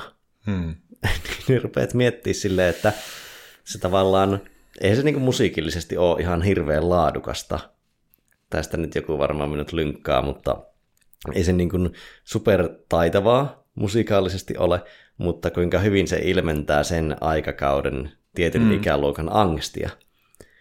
Mutta sitten jos sä meet soittaa vaikka, se ei toimi hirveän universaalisti, että jos sä meet jollekin Afrikan heimolle soittaa Nirvana, ne ilmeet, sitten, tota, sitten kerrot, että tämä on tämmöinen bändi, joka niin kuin keikalle liput maksaa saman verran kuin teidän heimon vuospalkka.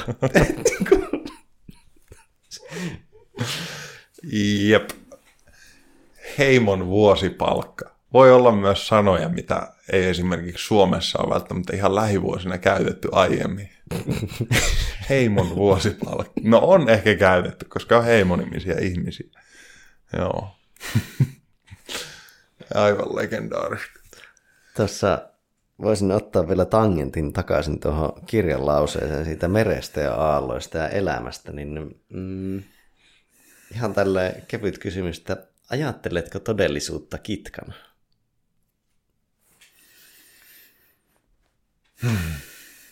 Jos mietitään, vähän palataan tuonne ehkä alun kysymyksiin, että sinä olet toimija tässä niin kuin todellisuudessa kautta maailmassa, niin, niin onko todellisuus kitka vai mitä se on? Kai jonkin tyyppinen tavoite on tehdä itsestään kitkaton suhteessa todellisuuteen. Tota, en mä tiedä, ei, se, ei ainakaan äkkiseltään tullut mikään, mikään tota, kovin myötäilevä sen suhteen, että se olisi, olisi mitenkään kitkallista, että en mä tiedä. Vaikea, vaikea ehkä tarttua, tarttua siinä mielessä. Kyllä mä tykkään tole, todellisuudesta paljon. Siis sillä vaan, että, että ehkä se ajatus on nimenomaan enemmän se, että jos ne on jotenkin kovin se kokia ja, ja todellisuus on kovin irti toisistaan ja se tarina on hyvin erilainen, niin sitten sit on kitkaa ja vaikeeta. Ja taisin käyttää termiä umpihanki yhdessä, yhdessä kirjassa, missä sitten oli meikäläisen haastattelu vähän kyseisestä aiheesta, niin, niin tota... Mutta toi, toi on ehkä sellainen, mikä enemmän menee vaan siihen, että totta kai niin kuin välillä, jos on irti itsestään ja siitä paikasta, niin sitten todellisuus voi tulla vähän tielle ja tekisi mieli lähteä karkuun ja pakoon ja niin kuin pois tästä. Mutta enemmän se on ehkä mun mielestä, että mitä syvemmin todellisuuteen sulaa tai näin poispäin, niin sen, niitä kerroksia kyllä riittää avattavana siellä, ettei se, se ei niin kuin tunnu siinä mielessä työläältä, ja ehkä sitä nyt voi sitten miettiä myös semmoisen pikku buddhismi-twistin kautta, että jos elämä on kärsimystä ja siinä on aina se tietty, tietty kitka, niin, niin kuin then what? Että ei sitä niin kuin mitenkään karkuun pääse myös sitä, ainakin itsellä jotain myös syvää kaipuuta tietysti semmoiseen paikkaan, paikkaan, mikä olisi semmoinen niin kuin, ehkä kitkaton on siinä ihan hauska sana, sana mutta tota, ei ainakaan äkkiseltään tullut semmoinen niin kuin vielä kovin nihilistinen fiilis aiheesta. Niin, se on ehkä, kitka tuntuu helposti negatiiviselta termiltä, hmm. että se olisi niin kuin jokin huono asia tai vastus. Mutta sitten ehkä itsellä tuossa ajatuksessa oli taustalla semmoinen, että niin kun, no tavallaan on vaikka painovoima meille vastus, mutta se kumminkin käytännössä vahvistaa meidät. Samoin hmm. kuin tavallaan asiat, mitkä stressaa tai vähän niin kuin, kyllähän todellisuus on niin sanotusti vähän niin kuin meitä vastaan. Ei niin kuin tietoisena vihollisena, vaan se, että se on vaan, kyllähän se hidastaa meidän toimintaa, mutta se myös vahvistaa ja pitää meidät elossa. Hmm. Koska ei me voida vaan eliöinä tai olijoina olla vaan rauhassa, vaan meillä on koko ajan todellisuus, joka kohdata hmm. tavalla tai toisella.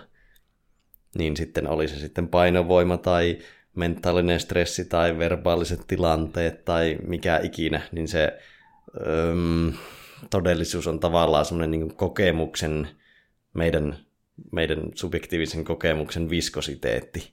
Hmm. Että se on se vähän niin kuin purukumi sinä ympärillä, joka on koko ajan takertuneena sinuun ja sitten sä yrität, yrität pärjätä sen kanssa.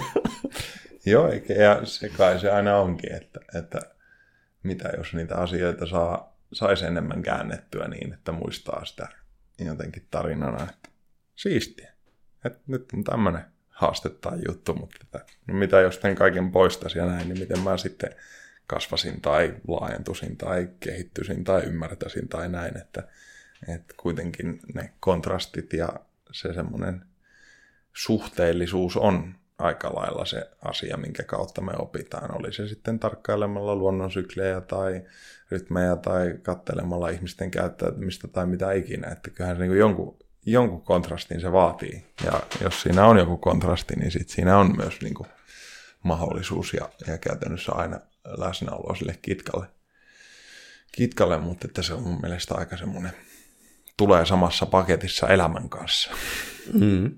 Ja se on ehkä niin kuin, on haitallista kuvitella, että sitä kitkaa ei olisi, mm. tai yrittää edes tavoitella täyttä kitkattomuutta, että ymmärtää sen olemassaoloa, mutta sen ei tarvitse olla sitä nihilististä puolta, että tämä elämä on pelkkää kitkaa tai pelkkää mm. kärsimystä. Mm. Kyllä silleen kipu on pakollista, mutta kärsimys ei. Mm.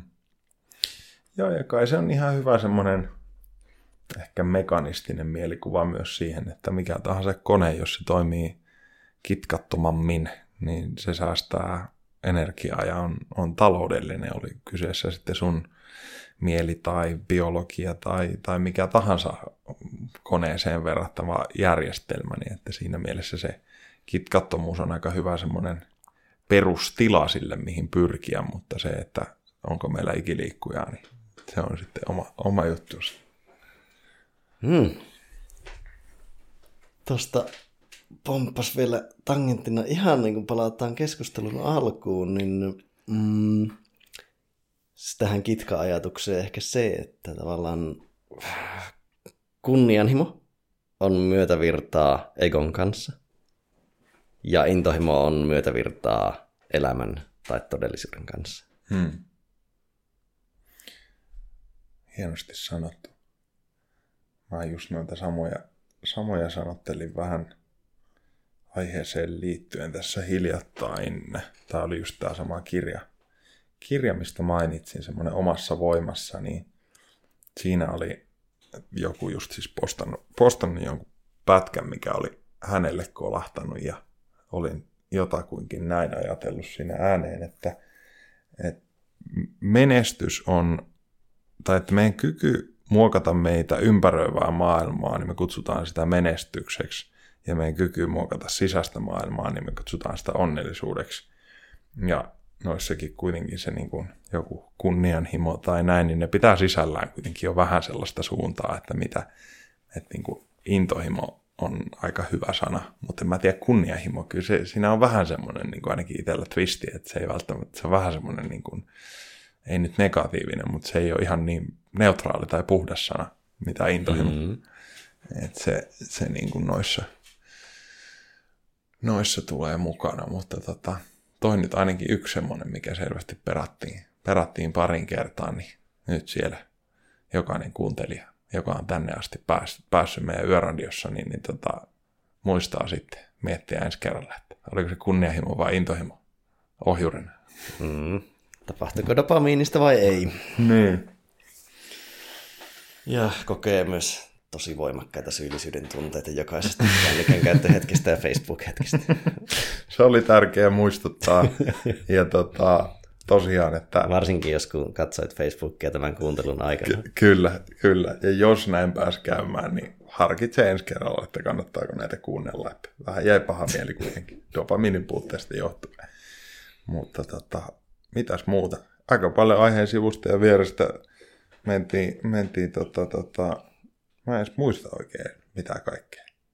Kai meillä ei ihan hirveästi mitään selkeitä teemoja, teemoja ollut sitten näitä alu, alun filosofointia. Kulki, kulki oikein luontevasti. Tuota, niin kuin eka kysymys oli se, että kuka tai mikä on Jaakko tai Jussi, niin tuota, jos joku haluaa seurata kuka on Jaakko, niin mistä tätä hahmoa voi seurata? Inter- kai se, internetistä. Kai se niin kuin melkein nykyään olisi jo, olisi jo niin kuin se, että nimeä jos googlaan, niin pääsee aika pitkälle. Että. Mutta Instagramiin mä teen jonkun verran storypäivityksiä välillä, mitkä on ehkä just ennen kaikkea luontoaiheisia, mutta tota, sinne myös sitten päivittelen, jos on jotain tota, yleisöluentoja tai muuta. Ja sitten kotisivuilta löytyy loput, mutta ne on ehkä meikäläisen sellaiset tämän hetken sosiaalisen median kanavat, missä olen toistaiseksi vähän aktiivisempi, mutta katsotaan. Voi olla, että sisältöä tippuu sitten taas audio- ja videomuodossakin tulevaisuudessa. Ja otetaan vaikka vielä yksi tärppi kuulijoille. Mitä miettiä? Ihan mitä sama. miettiä? Mm. No mulla ainakin jäi nyt tästä lapusta, mitä mä pyörittelen, niin edelleen mieleen se, että se on äärimmäisen hyvä harjoite istua alas tai maata sängyllä ja ottaa huomion keskiöön, kysyä itseltään ja systeemiltään, että kuka kokee, kuka kokee, ja katsoo, että minkä tyyppistä vastausta tai paikkaa tai muuta, muuta sieltä tulee. Toinen, mitä ajatella, niin on ajattelu.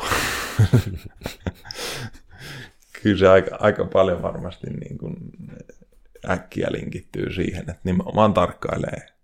Tarkkailee niitä ajatuksia, ja mun mielestä yksi ihan käytännöllinen tapa on kääntää se, että nyt kun sulla on joku tunnetila, mikä ei ole välttämättä suotuisa tai siihen hetkeen toivottu tai aiheuttaa ahdistusta, ahdistusta tai näin poispäin, niin kysyä itseltä, että miten minun tulee ajatella, jotta mä pystyn niin kuin luomaan tämän tunnetilan tai ylläpitämään tätä, tätä tunnetilaa, niin ne on ehkä sellaisia käytännöllisiä hetkiä, missä usein koen, että on aika arvokasta pysäyttää se ajattelu ja ajatella ajattelua.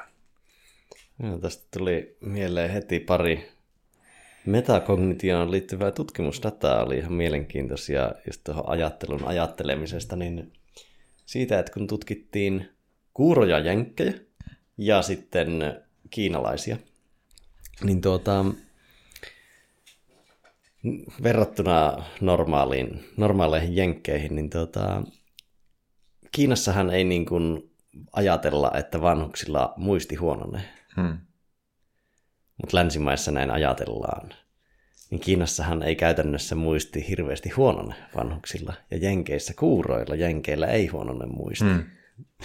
Se on niin kuin, tavallaan, Pikku. jos siihen niin kuin hommaan ei uskota, ja tästä oli niin kuin ihan... En osaa esittää koko tutkimusasetelmaa täysin hyvin, mutta siitä oli niin kuin just monesta suunnasta dataa, että se miten sä suhtaudut siihen, että huononeeko muisti, hmm. vaikuttaa siihen, että muisti huononee. Jep. Joo, ja no tuommoisia pukeja on ihan hirveä määrä. Yksi, mitä käytännöllinen on myös miettinyt, että kuinka paljon vaikkapa, jos tutkit nikotiinin, vaikka niin kuin farmakokinetiikkaa ja sitä, että kuinka addiktoiva se on suhteessa moneen muuhun asiaan, niin paljonko siitä tarinasta, että nikotiinin äh, lopettaminen on ihan saakelin vaikeaa ja näin on tullut vaikka teollisuudelta. Niin mm. se oli mm. myös semmoinen niin kuin mielenkiintoinen vaan näistä käytännön esimerkkeistä, että mietit, että mistä se tarina on tullut. Niin kuin, jos puhtaasti katsoo niin kuin substanssina ja näin poispäin, niin, niin kuin, on se niin kuin, joo addiktoiva ja näin poispäin, mutta niin kuin, täysin liioiteltu se tarina suhteessa siihen niin kuin, fysiologiaan ja näin poispäin. Ja ne on niin kuin, kiinnostavia, että osa on enemmän tai vähemmän ehkä tahattomia tai semmoisia just, että moni ehkä mieti, mietin nyt sen sitä, että monistaa nyt sitten semmoista meemiä vaikka vanhuksille, että hei, että et varmaan enää muista ja sitten alkaa uskomaan helpommin siihen, mutta sitten osa on myös ihan tietoisesti laitettuja juttuja ihan vaan bisnesinsentiivien valossa, että hei, meillä olisi ihan hyödyllistä, jos jengi kokisi sen tarinan niin, että sitten kun alkaa tulla vähän huono fiilis, niin että no mutta kun tämä on niin vaikeaa, niin ei sitten kuitenkaan ehkä nyt viitti lopettaa tai näin. Mutta toi on iso kiinnostava aihe. Semmoinen pointti oli myös alkoholisteista, että alkoholistien sortumista ennusti eniten se, että miten ne ajatteli ajattelua siinä mielessä, että uskoiko ne kontrolloivansa omaa ajatteluaan. Hmm. Ja jos ne uskoi, niin se oli paljon suurempi ennustaja kuin mikään ahdistus tai yeah. muu tekijä sille, että ne retkahti uusiksi. Koska sitten kun sä et niin kun kontrolloikaan impulssia täysin, niin sitten tavallaan sehän sortuu se ajattelumalli, yeah. että sä et voikaan, ai mä en voi kontrolloida. Yeah. Ja yksi mikä kanssa oli anekdootti, niin rakkaus ja romanttinen rakkaus. Niin romanttinen rakkaushan on keksitty konsepti. Ja se syntyi tuolla Romansen maakunnassa Ranskassa, kun miehet alkoi liehittelemään naisia. Vitsi, mitä hyvä sana, liehitellä. Hamustella ja liehitellä. Niin, ne alkoi liehittelemään naisia, ne alkoi kokemaan sitä pelinä. Törmäsin tähän siinä, kun tutustuin niin kuin flow-tilan teoriaan, koska se oli yhtenä esimerkkinä flow-kokemuksista. Ja sitten tota, tästä tuli niin kuin semmoinen laajamittainen peli, jota ne nuoret miehet pelas saadakseen niin kuin naisia sulamaan. Ja sitten trupaduurit skaalas lauluillaan tämän ajattelun. Ja esimerkiksi joskus tuhat, pari tuhatta vuotta sitten niin ei ollut tavallaan romanttisen rakkauden, vaikka rakkauden tunnustuksia ei käytännössä ollut. Oli ehkä vaikka naimisiin meno rituaaleja, mutta ei siinä ollut semmoista gloriaa ja pusuttelua ja olen kanssasi yhdessä ikuisesti ajatusta. Hmm. Se rakkaus vaan oli. Ja se oli samanlaista kuin vaikka niin kuin perheenjäsenten kanssa. Että eihän siinä ole sitä niin kuin romantiikkaa tai ei viedä välttämättä kukkia tai muuta. Hmm. Mutta se on niin kuin luotu konsepti. Ja sitähän on vaan pistetty ihan uskomattomasti bisnekselle. Hmm. Että kyllähän vaikka miten timanttifirmat onnistuu hamustelemaan tuolla niin kuin Hollywoodin puolella. Heti kun tuli ensimmäiset elokuvat, niin Jep. niistähän, niin kuin, jos sä katot tavallaan jostain vuodesta tuhatyhdeksänsataakaksikymmentä–tuhatyhdeksänsataakahdeksankymmentä, niin timanttien määrä elokuvissa on ihan uskomaton. Että kyllä sillä aina naisille annettiin timantit. Joo, tämän mä muistin kanssa markkinointikeissinä, että se on tullut, tullut joskus vastaan. Mutta... Mut se on silleen aika päräyttävä tuo, että romanttinen rakkaus olisi luotu konsepti. Hmm. Mutta se on niin syvälle iskostunut jo nuorena. Ja kaikki niin kun miettii Disney-elokuvat ja muut, niin miten syvällä se on se ajatus. Ja onhan siinä siis on siinä jotain kaunista. Hmm. Ja paljonkin kaunista. tosta, tosta vaan leikataan irti. Romanttinen kaun... Eikö mikä romanttinen rakkaus? No onhan siinä jotain ihan, ihan hyvääkin. Sitten tuli sellainen välähdys, kun näkee puolison ilmeen silleen, nyt, nyt korjassa on. Ei näitä sanat ole niin tärkeitä, Jussi. Ymmärräthän se. No, mutta kun me just perättiin pari tuntia näitä, niin jos nyt vaan. Joo, on siinä paljon kaunista, mutta siinä on paljon niin kuin rakennettua semmoista niin kuin mielikuvituksellista. Hmm. Ja siitä on joillekin noussut tärkeämpi asia kuin siitä oikeasta rakkaudesta. Yep. Mikä on silleen... Ja se hauska katsoa, niin kuin, mitenkä joku kaksituhatta vuotta sitten elänyt ihminen katsoisi meidän nykymaailmaa, että mitä tämä on, tämä niin kuin tämmöinen liehittely ja hamustelu tällä Siellä on käyty ottamassa väkisin ja kukaan on ollut saatavilla. Ja... Joo. Ei siinä Joo. mielessä, kyllä jos katsoo ihmiskunnan historiaa taaksepäin, niin kuitenkin ihan, ihan kohtuu hyviä kehitysaskeleita myös joo, varmaan jo. Pitkässä mittakaavassa. Mutta joo, hauska aspekti. Olisiko siinä? Joo, kyllä se olisi siinä, niin rapathan siihen. Kiitos. Moro moro.